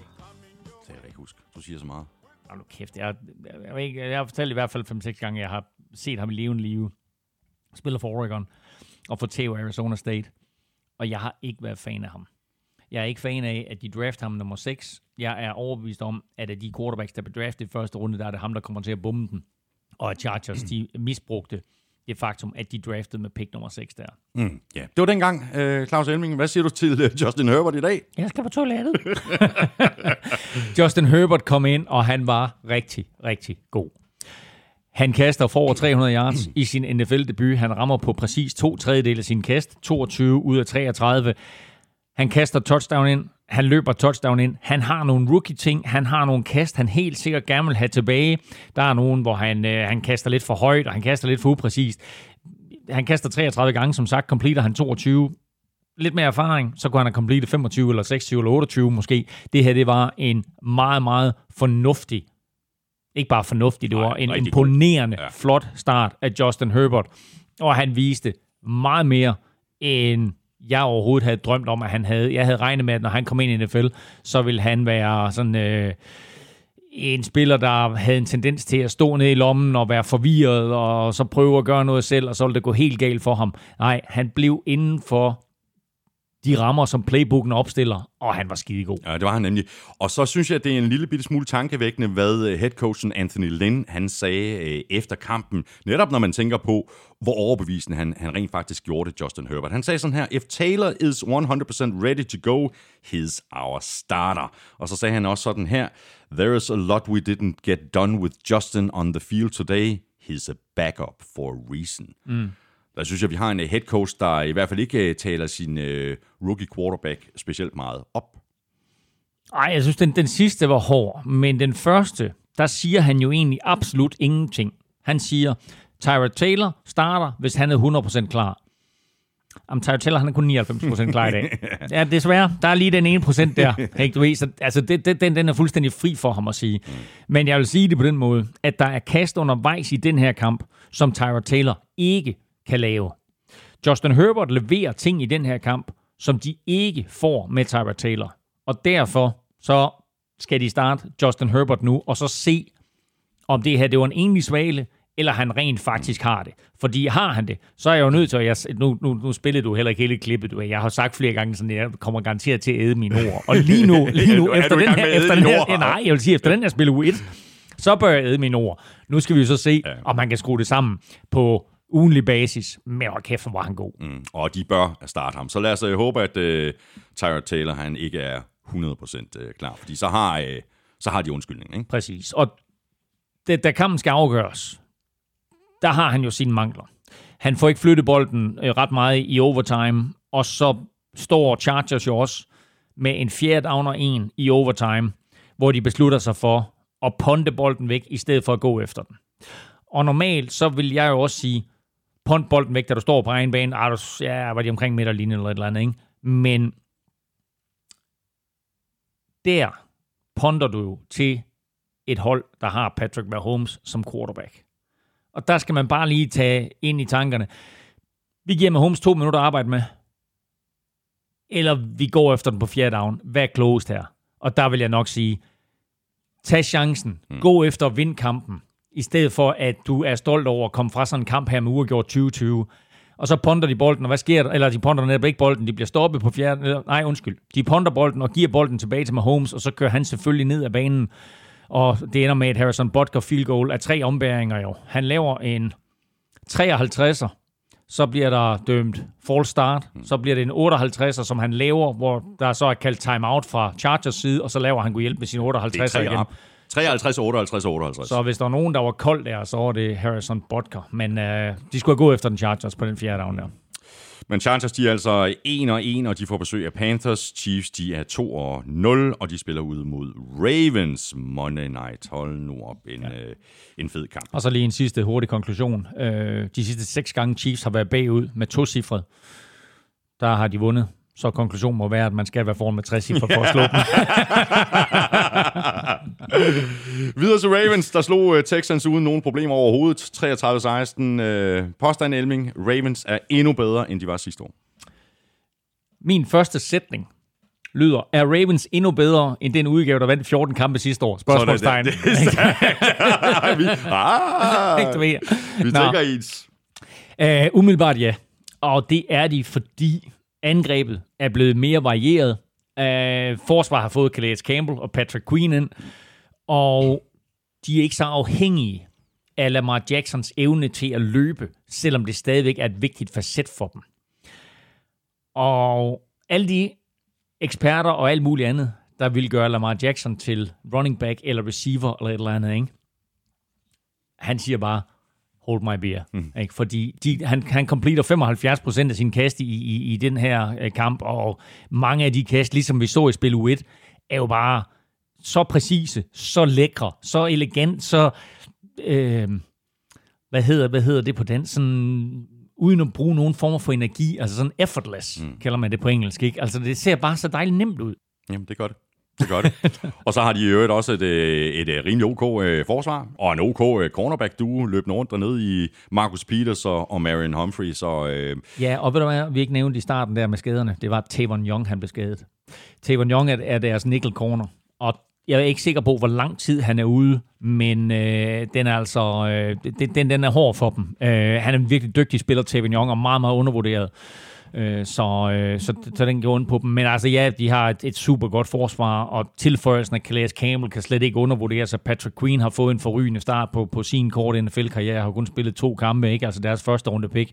Patrick Queen, som faldt til dem dernede på, var det, var det pick 26 eller noget i den retning, ikke? Altså, hvor jeg ved, at der var Ravens fans, der bare sad og sagde, kom nu, kom nu, kom nu. Øh, hvor der var ikke nogen, der regnede med, at Patrick Queen, han skulle falde så langt, og nu viser det sig så også, at, at, at han er en rigtig dygtig spiller. Så forsvaret er der, og bedre end sidste år, øh, og forhåbentlig også i stand til at håndtere et hold som Tennessee Titans, når de kommer med Derrick Henry og company. men også et angreb, som jeg sagde, der er blevet mere varieret, men som stadigvæk jo kan løbe bolden. Man tænker her, ah, de har da ikke løbet bolden særlig godt i dag, og så løber de bare for 230 yards, ikke? Altså, og øh, det er flere forskellige spillere, der løber bolden, og øh, Mark Ingram der slutter af med et, et, et løb på en, øh, var det jo ikke også på fjerde down, tror jeg, hvor de, hvor de gik efter den, og så laver de direct snap til, til Mark Ingram, og så løber han øh, 30 yards plus for touchdown. Mm. Så de har bare så mange facetter at spille på, og med den her Chiefs-kamp i mente, vi lige så, så er jeg jo tilbøjelig til at sige, at Ravens lige nu er det ubetinget bedste hold i AFC. Ja, jeg er tilbøjelig til at, at give dig ret. Det bliver spændende at se, hvad, hvem du har i picks, når vi når frem til dem, fordi Ravens, øh, de spiller jo lige præcis mod Chiefs, mod Chiefs i uh, spilleuge øh, 3. Øhm, Texans, de er 0-2 nu. Det er, det er skidt. Vi talte om det indledningsvis, hvor, hvor, hvor lille sandsynlighed er øh, for at nå frem til slutspillet, når man starter 0-2. Men de har altså også haft en, øh, en svær start. ikke? Altså, de øh, lavede ud med at mm. spille ude mod øh, Chiefs uh, Thursday night i, øh, i forrige uge, og så møder de altså Ravens i, øh, i spil u 2. Ja, ved du, det har i næste uge? Steelers. Lige præcis. Så altså, det er måske de tre bedste hold overhovedet i NFL, som Texans de lægger ud med. Så de kan godt starte 0-3, og så tænker de lige helt væk. Og så ender de stadigvæk med at være, være, være 9 7 eller noget i den retning. Men der mangler en hel del ting øh, hos Texans. Deres forsvar gør det jo egentlig godt. Altså, de får lavet 3-6 på, på Lamar Jackson, hvilket er lidt usædvanligt, og, og J.J. Watt laver to. Og de laver også, jeg mener, hvad laver, laver de en interception også, eller noget i den retning. De, de, det er i hvert fald, det er ikke en helt skidt indsats af forsvaret. Men angrebet mangler bare så meget, og det er klart, at en af de ting, de mangler, det er DeAndre Hopkins. Ja. Vi så det i spil U1, og vi så det her i spil U2, og Will Fuller var, han, han havde vist, han var vist småskadet med, eller med, med en fiber i baglår, eller noget i den retning, så var ikke helt sig selv, men han griber altså ingen bolde. Mm. Han griber ingen bolde i den her kamp. Will Fuller Altså, som vi regner med, nu er det ham, der skal overtage, fordi DeAndre Hopkins han er væk. Han er der ikke. Brandon øh, Cook spillede sådan set okay. Måske uh, har, har han det samme problem, som Juju havde, da Antonio Brown røg, ikke? Faktisk, ja. Så, men der, altså, det er helt tydeligt, at, at de savner DeAndre Hopkins mere, end de måske havde regnet med. Og Texans, de er altså 0-2. De spiller som sagt ude mod øh, Steelers. Ravens, de er 2-0, og de spiller hjemme mod Chiefs. Steelers de holder trit med Ravens i divisionen, efter at de slog Broncos hjemme med øh, 26-21. Lidt tæt, især når man tager i betragtning, at øh, Broncos spillede tre quarters med Jeff Driscoll, efter at øh, Drew Lock jo måtte gå ud med en skade efter et strip sack af Bud Dupree. Nikolaj på Twitter, Drew Lock er skadet og bliver scannet for at fastslå, hvor slemt det er. Elming siger altid, at backup quarterbacken er den vigtigste plads på et hold, hvis mm. Lock er ude længe. Hvem mener I så, de bør hente ind? Fordi Driscoll er næppe løsningen. Jamen, jeg ved ikke, hvad de kan hente ind nu. Altså, fordi det, de skulle have gjort, det var jo, de skulle ikke have været så bange for at hente en backup quarterback ind. Men John Elway ville jo gøre det 100% klart, at det var Drew Lock, der skulle starte, og så vil han ikke have nogen som helst tvivl om, at Drew Lock var 100% etter, og der var ikke sådan en, der, var ikke, der, der, skulle, der skulle ikke være kamp om quarterback-positionen, så derfor hiver han jo ikke en Cam Newton ind. Hvorfor hiver han ikke en Cam Newton ind? Fordi vi ved godt, at når Cam Newton er der, så bliver der ikke bare kamp om det, så er det med stor sandsynlighed Cam Newton, der kommer. Men prøv at høre, for en million dollars, eller ja, ja, hvad er det, et eller andet, det, det, altså 6 millioner i alt, ikke? 6 millioner, nej, hvad er det, han får, Cam Newton? Det er jo simpelthen så latterligt lidt sagde jeg 6 millioner dollars tidligere. Jeg tror ikke engang, det er så meget. Altså, er det ikke kun en million dollars, han får? Det er 6... Jamen, er det grundløn, ikke? Det, det, det er sådan minimum. Nej, nej, nej, nej, det, det, det er en fuld... Nej, prøv at høre, jeg sagde 6 millioner dollars tidligere for Cam Newton, det passer ikke. Det, han får 1 million, jeg tror, han får 1 million dollars, 250.000, hvis han opfylder alle alle sine bonusser. Så det var, det var, jeg sagde helt forkert tidligere, da, da jeg sagde 6 millioner Det er nemlig 6 millioner kroner, eller 7 millioner kroner, eller noget i den retning. Det er en fuldstændig latterlig kontrakt. Hvorfor hiver man ikke Cam Newton ind på den kontrakt? Hvorfor har man ikke hævet en James Winston ind? En Andy Dalton, som jo kommer ind da Dak Prescott han får en på bæret i Cowboys-kampen og modes på sidelinjen, jamen så kommer Andy Dalton lige ind og kører et par plays. Ikke? Øh, der er du fuldstændig sikker på den quarterback, der kommer ind okay, Jeff Driscoll gjorde det faktisk fint efter omstændighederne. Altså tage betragtning af, at, at det var Steelers, han spillede imod, og han var øh, udsat for voldsom pres hele kampen igennem, så gjorde han jo faktisk egentlig fornuftigt. Men udfordringen er, synes jeg nu her, at altså, okay, der er en Colin Kaepernick, mm. og der er et par andre, men altså, de, de, de dygtige spillere, de erfarne spillere, de unge spillere, som du kunne have ind som backup quarterbacks, de har jo signet med andre klubber. Mm. Skød Broncos ikke uh, lidt sig selv i foden, da de valgte at kaste sent i kampen på tredje down uh, og to, og fjerde down og to, i stedet for bare at give bolden til Melvin Gordon? Altså, de Jo, havde, jo, men det er de havde Driscoll ind, altså deres backup quarterback, så løb der bolden i stedet for. Det er, det, det, det er nemt at være bagklog. Oh. Øh, men, men altså, når du har besluttet dig for at gå efter den på fjerde down, så jo, så kan du godt løbe den. Øh, så har du altså to chancer til at få den der første down. Men altså, øh, generelt så vil jeg jo sige, at i en kamp som det her, hvor du Lock bliver skadet, og hvor Cortland Sutton bliver skadet, der er det da lidt underligt, at Steelers ikke formår at vinde den her kamp 100% sikkert. I stedet for så ender den 26-21, og det er sådan lidt, ah, okay, altså så overbevisende var det heller ikke. På trods af, at deres forsvar jo egentlig er super, super giftigt, så finder Jeff Driscoll og Broncos jo en måde at straffe det på. Og hvis man sådan kigger på den her kamp, så vil jeg jo sige, man skal ikke forsøge at køre korte plays imod Steelers. Sådan du ved, nu skal være 3 yards her, skal være 4 yards der, skal være 4 yards der, så vi for første down. Det er ligesom om, at hvis man kunne give ham max protection, og så lade ham udfordre Steelers dybt, mellem, mellem langt til dybt, hvor du får sådan nogle chunk plays, 12 yards, 15 yards, 18 yards af gangen, der synes jeg faktisk, at Steelers så lidt sårbare ud. Og det er jo gode nyheder for sådan noget som, øh, som Lamar Jackson, som jo har vist sig super skarp i, i sådan 10 plus rangen. Men Broncos her med Jeff Driscoll formåede faktisk at udfordre Steelers. Mm. Og det er lidt svært at, at, at vurdere Steelers styrke, øh, synes jeg, på baggrund af de her to kampe, vi har set øh, øh, dem spille i år. Altså, Roethlisberger ser bedre ud i år, end han gjorde øh, sidste år, inden han blev skadet. Øh, så meget er sikkert. Men altså, de har spillet imod, de har spillet mod Giants, og de har spillet mod Broncos. De, mm. de er 2-0. Så nu mangler vi lige at se et, et Steelers øh, mandskab op imod et. Vi skal, vi skal se dem mod, Excuse me, op mod stærkt hold. ikke? ja, vi skal se dem mod en kvalitetsmodstander. Sådan er det. Øh, Der er, der er både good og bad for, for, for Big Ben. Han laver nogle helt igennem fantastiske kast. Altså hans, hans touchdown til John til Johnson er suveræn. Hans touchdown til Chase Claypool, der er, hans, der er, er Steelers, eller der er Big Bens boldplacering fabelagtig, så er det så Chase Claypool, der selv sørger for resten. Og hvor vildt er det i øvrigt med Chase Claypool, ikke? Altså endnu en anden runde receiver, som, som Steelers henter. Dem har vi altså set et par stykker efterhånden. Uh, De kan det der med at finde øh, wide receivers. Ja, jeg skulle lige sige, scorede han touchdown i første spil uge også, Chase Claypool, det kan jeg ikke huske. Han havde i hvert fald en fin øh, debut for Steelers i sidste uge, og så, så griber han altså touchdown nu her, ikke på, og den er været på en 84 yards. 84 yard touchdown, ikke? Ja. hvor halvdelen er kastet af Ben Roethlisberger, og den anden halvdel, den, er, den løber han selv ind, Chase Claypool. Så øh, du har fuldstændig ret. De er 2-0. De formår ikke at lukke kampen, og det skal de blive bedre til, og vi skal se dem mod en kvalitetsmodstander, for, før vi rigtig kan bedømme dem. Steelers de er altså 2-0. De får besøg af Texans. Broncos de er 0-2, og de spiller hjemme mod Buccaneers.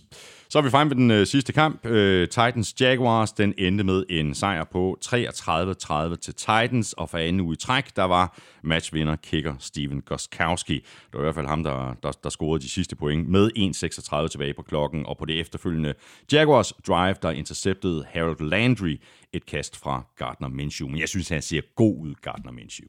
elsker at se Gardner Minshew i Rose Kyler Murray lidt tidligere. Det her det er en helt anden type af quarterback, men han er også bare super fed at se på. Han er fed at se på, når han spiller, og så har han bare det der swag over sig, som bare gør, at han... Også når han sidder ude på bænken, Ja, ikke? men det er alt, alt ved ham, der er fedt. Ikke? Altså, jeg vil være Gardner Minshew i mit næste liv. yeah. uh, ej, han, er- han er virkelig fed, og øh, det, det her generationsskifte, som de jo har foretaget, Jaguars, det er bare gået rigtig godt. De har fået nogle spillere ind, som har overrasket positivt.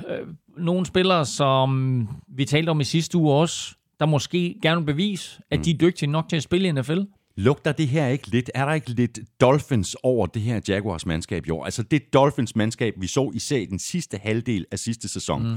Altså, det var Nej, også et, nej, et, et, et mandskab, som, som skilte sig af med en masse spillere og startede Ja. forfra med en masse unge spillere. Jaguars-holdet er det yngste hold i ja, ligaen. ja, ikke? ja. Men jeg synes, At, det, at, de, at, at de, de virker til at have den samme gejst. Nej, nu, nu stopper du. Det synes du ikke? Jo, jo, de har den samme gejst, men det er ikke, det er ikke sammenligneligt. Det her det er et bedre hold. Det her det er et bedre hold, end det Miami Dolphins hold, vi så sidste år. Sidste år, der kiggede vi på Miami Dolphins, og så sagde vi, det her det er et talentløst mandskab. Vi kiggede også på det her Jaguars hold, inden sæsonen og sagde, de har ingenting at komme med. Men det har de. Det her det er et bedre hold, end det vi så fra Dolphins sidste år. Det er forskellen, og de har en bedre quarterback også. Og så på en eller anden måde, så, så, så bringer han jo bare energi til hele holdet. Mm. Så på den måde, der øh, er Jaguars langt, langt bedre, end vi havde regnet med. Altså, det står 30-30 i den her kamp. Gardner Minshew spiller en forrygende kamp. Han er jo tæt på, at det er sådan, at, at Tennessee Titans, som var i AFC-finalen sidste år mod Kansas City Chiefs, at, at Jaguars besejrer dem i spil u 2, efter de har vundet i spil u 1 også. Så det er sådan, hvor de har slået Colts jo. Mm. Ikke? Altså forestil dig, hvis Jaguars de har været 2-0 og havde slået to divisionsmodstandere de to første spilleuger, så har vi tænkt, åh, hvad skete der lige der? Mm. Uh, og det var tæt på. Det var rigtig, rigtig tæt på.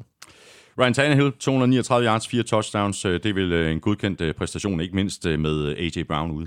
Ja, altså, det var Tannehill jo pænt ligeglad med. Han fordelte bare bolden andre steder hen. Uh, hvad hedder han, John Smith, apropos Titans, som gjorde det godt. Øh, øh, skriver to touchdowns i den her kamp, har fire catches, halvdelen af dem for touchdowns. Adam Humphries øh, griber touchdown. Corey Davis har spillet to forrygende spilleuger, ikke? Altså, han er også øh, i kontrakt over.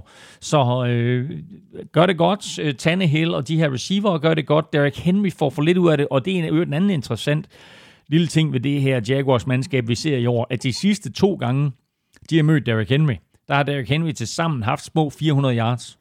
I den her kamp, der bliver han altså holdt til 84, 84 ja. på, på 25 løb, ikke? Så på den måde, der er de også bare stærkere op foran. Øhm, jeg synes, de har en Miles Jack, som er lidt for lille til at være linebacker, men bare her og der alle vegne. Fed spiller at følge. Og generelt så er jeg bare positivt overrasket over de her Jaguars. Øh, det her Jaguars-mandskab. Og så må vi sige, du nævnte det lige i starten, men Steven Goskowski, øh, kickeren for, for Tennessee Titans. To, spil, to uger spillet, fem brændte spark, to game winners. Ja, præcis. Men øh, det lever de sikkert øh, fint med, hvis han bliver ved med at sparke øh, game winners, ikke? Jo, altså hvis de kan bringe ham i en position, hvor han kan sparke game winners, så fair nok, men han skal ikke brænde de der spark undervejs. Brænder, brænder et ekstra point i den uge ja. her. Jaguars, de er 1 og 1. De spiller hjemme mod øh, Dolphins Thursday night. Titans, de er øh, 2-0, og de spiller ude mod Vikings. Så kommer vi igennem øh, anden spillerunde spørgsmål her fra Christian Norbæk. Øh, hvilke for tidlige konklusioner har NFL øh, fundet på øh, denne gang? Hashtag Giants. Ja, men øh, et af dem er selvfølgelig, at øh, Dallas Cowboys, de vinder NFC East. I, i, i, sidste uge, I sidste uge, der var, det, der var det Giants. En anden er også... Du er endnu mere ramme rigtigt. Ja, på et eller andet tidspunkt gør jeg, hvis jeg får lov til at sige alle fire hold på så, så, så gør jeg. Nej, øh, et andet er, at øh, Baltimore Ravens står i Super Bowl senere på sæsonen. Der tror jeg, jeg sagde Kansas City Chiefs i sidste uge. Og så holder jeg fast i, at, øh, at Seattle Seahawks kommer til at repræsentere NFC. Mm, Det er et meget godt bud, sådan som de spiller lige nu. Lige om lidt, øh, der ser vi frem mod øh, næste runde, når vi skal sætte vores øh, picks. Og så skal vi selvfølgelig også have en kort status på stillingen, både i forhold til vores interne opgør her i udsendelsen og på picks.dk. Hvordan kommer toppen af dit momentometer til at se ud i den her uelming? Det er ikke færdigt endnu, men uh, tag betragtning af, at 1, 2, 3 alle sammen vandt, så kommer der ikke til at være nogen ændringer. Chiefs foran Ravens, foran Seahawks, men havde det nu været en power ranking, så havde Ravens ligget nummer 1. Vi skal have quizzen! Åh. Oh. Det er tid til quiz, quiz, quiz, quiz, quiz. Og når Elming får skrevet øh, sit uh, momentometer færdigt, jamen, så er det selvfølgelig at finde på guldlud.dk. Nu skal vi se, om vi kan få nogle svar i, i quizzerne, Elming. Åh, hvem var det? det er mig, der, der svarer først. Du svarer først, ja. ja. Godt. Uh, jamen, øh, mit spørgsmål til dig var, uh, at uh, Alec Ingold jo er blevet historisk, fordi han scorede det første touchdown for Las Vegas Raiders, men ja. hvem scorede det sidste touchdown for Oakland Raiders? Det er godt. Det bliver en lang gættekonkurrence det her fra min side. Ah, uh, kom nu. Josh Jacobs. Er et rigtig godt bud. Tak. Men forkert. Hmm. Uh, Darren Waller. Åh, oh, det var, også, det var faktisk et rigtig godt bud. Det kunne det, det, kunne det godt have været. Det var det heller ikke. Det er Andre Washington. Det er Andre Washington? Nej. Det var det elendige oh, det var helt Det var det elendige bud. Okay. Derek Carr. Er fuldstændig korrekt, men hvem kastede han til? Jeg, jeg kan hjælpe dig med, at... Øh, hvordan skal sige det? Den lyd, du startede udsendelsen med, den har han været udsat for. Han skulle have været. Han skulle have spillet for Raiders i år. Han blev skadet. Og ud hele sæsonen. Uh... Hvad er den hedder? Receiver. Ja. Ty- øh, ja. Tyrell Williams. Ja. Åh, oh, oh, hvor, hvor er du skarp. Ja. Uh, ikke helt vel. Skulderskadet. Øh, og blev meldt ud omkring 1. september, der, mm. der, der valgte Raiders at sætte ham på injured reserve, og det gjorde de altså inden sæsonen gik i gang, og dermed så er han låst og færdig for sæsonen, så vi får ham ikke at se her i, i Raiders åbningssæson i Las Vegas. Men det var altså ham, der fik æren af at være den sidste til at uh, sætte point på tavlen, han da de er, hed han, Oakland han, er, Raiders. han er historisk. De tabte øh, sidste år, som jeg nævnte tidligere, deres aller sidste kamp i The Colosseum til Jacksonville Jaguars. Det var pinligt. Øh, Jaguars meget, meget ringe hold på det tidspunkt, og Raiders skulle naturligvis give hjemmepublikummet øh, noget, noget sidste øh, lækkeri og en sidste sejr, men øh, det blev det altså ikke til. Så var der uh, Amstrup's uh, D-quiz. Uh, hvilke tre receiver har flest uh, receiving yards indtil videre i år? Jeg siger Calvin Ridley. Det er fuldstændig korrekt. Han er på en delt førsteplads. At der er simpelthen to, der har det samme antal. Fuldstændig 239 yards. 239. Så siger jeg DeAndre, DeAndre Hopkins. Nej. Er han ikke i top 3 heller ikke? Nej, Så siger jeg Stefan Diggs. det er fuldstændig korrekt. Også med 239 Er det yards. rigtigt? Ja. Ah, fedt. Så mangler vi lige Og en, det, øh, vil sige, en, nu, da, da, da, vi gennemgik, øh, da vi gennemgik øh, Bills-kampen, der glemte vi jo faktisk at nævne, hvor god Stefan Diggs har været for Buffalo Bills. Hold nu kæft, den mand løber skarpe ruter, ikke? Løber sig ind, altså han kommer jo fri på alle sine breaks. Helt og så øh, har Josh Allen altså bare fået et, et rigtig, rigtig fint ja. våben i ham. Og det gør også, at der er andre spillere, som kommer fri for Bills. Så mange, mange ting at tale om der med, med Bills, når vi kommer lidt længere hen i sæsonen. Øhm, det var 1 og 2. Øh, Og det var 239 yards gange 2, og så har vi en på 236 yards. Det er en stor lille spiller. Det er en stor lille spiller. Cooper Cup? Nej. Nej, men du, øh, det, det er den rigtige boldgade. Altså ikke, ikke Rams, men Nej. i forhold til sådan øh, statur størrelse. Måske endda mindre end øh, Cooper Cup. Ej, det ved jeg faktisk ikke. Tyreek Hill? Øh, nej. Nej, Nej, jeg ved det ikke. Han har fået en ny quarterback. Ej, kom nu, jeg kan Spiller øh, et sted, hvor det, hvor det er koldt om vinteren. en ny quarterback spiller afsted, hvor det er koldt om vinteren. Øhm, Cam Newton. Høj- ja. Øh, Ju, Ju, Julian Edelman. Ja da! Nej. Ej, hvor er du stærk. Ah, der, jeg fik ingen hjælp overhovedet. det gjorde jeg næsten heller ikke. Nå, hvordan øh, gik det dig i vores øh, NFL-showet liga på Pix.dk? Uh, jeg missede tre i midten. Uh? Jeg har den lige her, faktisk. Uh, jeg, missede, jeg missede tre i midten. Uh, fire i midten, faktisk. Det var lidt ærgerligt. Så jeg ramte øh, 12 ud af 16. Mm, men du har garanteret øh, klaret dig bedre pointmæssigt for mig altså jeg, end mig, fordi jeg, jeg mistede kun to. Ah. Jeg mistede Vikings til 6 point. Mm. Og så mistede jeg Saints til 100 point. Uh. Ja, jeg havde Saints. Jeg rammer 14 ud af 16, men ja. jeg har Saints til at vinde. Ja, men jeg havde Saints til 30 point. Jeg lavede 415. Okay. Nu skal vi sætte vores øh, picks til øh, tredje spillerunde. For inden da, der skal vi lige høre fra vores øh, statman, Lukas Willumsen. Han skriver sådan her, spil uge 2 endte med en 14-12 sejr til Thomas, Vigge bringer den samlede stilling op på 23-23. Det er første gang nogensinde, at Thomas er bedst i uge 2. Mærkelig øh, statistik, men øh, sådan er det, når Lukas skriver det. Og generelt var det en imponerende uge af jer begge. Med 23 rigtige, der har I begge sat ny rekord i picks, der hidtil bedste efter to runder var, da Thomas havde 21 rigtige i 2017. Det skal naturligvis fejres, derfor er der udelukkende positive stats i dag. Claus har været uhyre skarp, når Bills på hjemmebane tager imod NFC-modstandere. Sidst han ikke ramte rigtigt var i spil uge 3 i 2016. Derudover så har Claus udviklet sig til et sandt Vikings-orakel, når de spiller hjemme kl. 19. Her har han ramt rigtig 10 gange i streg. Og så er det tre år siden, at Thomas missede en Rams-kamp i kl. 19-vinduet, og så har Thomas helt styr på 49ers udekampe. Her har han ramt de seneste 12. Yes. Sådan. Skal vi til det? Spillerunde 3, øh, og der er simpelthen så mange fede matchups. Øh, det, er, det er helt vildt. Jaguars Dolphins. Jaguars. Som er allerede torsdag. Og øhm, ja, det er rent Florida opgør. Jeg siger også Jaguars. Steelers Texans. Fed kamp. Um, Steelers. ja, Steelers. Eagles Bengals. Jeg siger Bengals. Gør du det? Ja. Godt, så siger jeg også Bengals. Nå. Giants øh, 49ers. 49ers. Jeg har også 49ers på trods af alle skaderne. Mm. Patriots Raiders. Patriots. Patriots. Vikings Titans. Titans. Browns Washington. Browns. Browns. Bills Rams. Rams. Har også Rams. Er vi fuldstændig enige indtil nu? Indtil nu, ja. Falcons, Bears, Falcons. Falcons. Chargers, Panthers, Chargers. Chargers. Colts, Jets, Colts. Colts. Til 100. Ja, til 100. Seahawks, Cowboys, Seahawks. Seahawks. Broncos, Buccaneers, Buccaneers. Cardinals, Lions, Cardinals. Saints, Packers, Saints. Packers. Wow. oh, øh. Der er en kamp, man skal følge med i der. Ja, sådan der. Og så Ravens, Chiefs.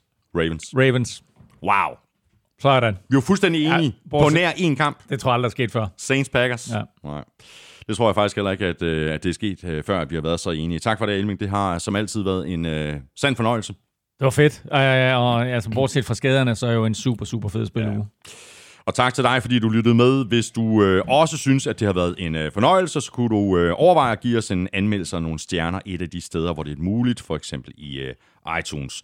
Du kan også støtte os med et øh, valgfrit beløb på tier.dk eller via det link, der ligger på nflsød.dk, og hvis du gør det, jamen, så er du med i kampen om en kasse taffelchips, hvoraf den ene pose er vores helt egne chili cheese and barbecue touchdown NFL-showet chips. Og det er altså den øh, eneste chance, du har for at få fingrene i de her chips. Tusind tak til de 590 gode mennesker, der støtter os lige nu. Og selvfølgelig tusind tak til vores gode venner og samarbejdspartnere fra Tafel. Husk at støtte dem, de støtter nemlig os. Hvis du vil øh, række ud efter os, øh, hvis du har spørgsmål eller kommentarer, så kan du gøre det på mailsnablag.nflshow.dk og selvfølgelig på Facebook og Twitter. Følg Elming på Twitter på snablag nflming. Mig kan du følge på snablag Thomas Kvartrup. Tak for nu. Vi høres ved. NFL-showet er produceret af Kvartrup Media, der også producerer Danmarks største politiske podcast, Born Unplugged, som jeg laver hver eneste fredag sammen med politisk kommentator Lars Trier Mogensen. Elming er med garanti tilbage inden længe med mere cykling på Villeuropa-podcasten, og så er vi også tilbage igen i næste uge med meget mere NFL-showet. Ha' det rigtig godt så længe. Hot odds.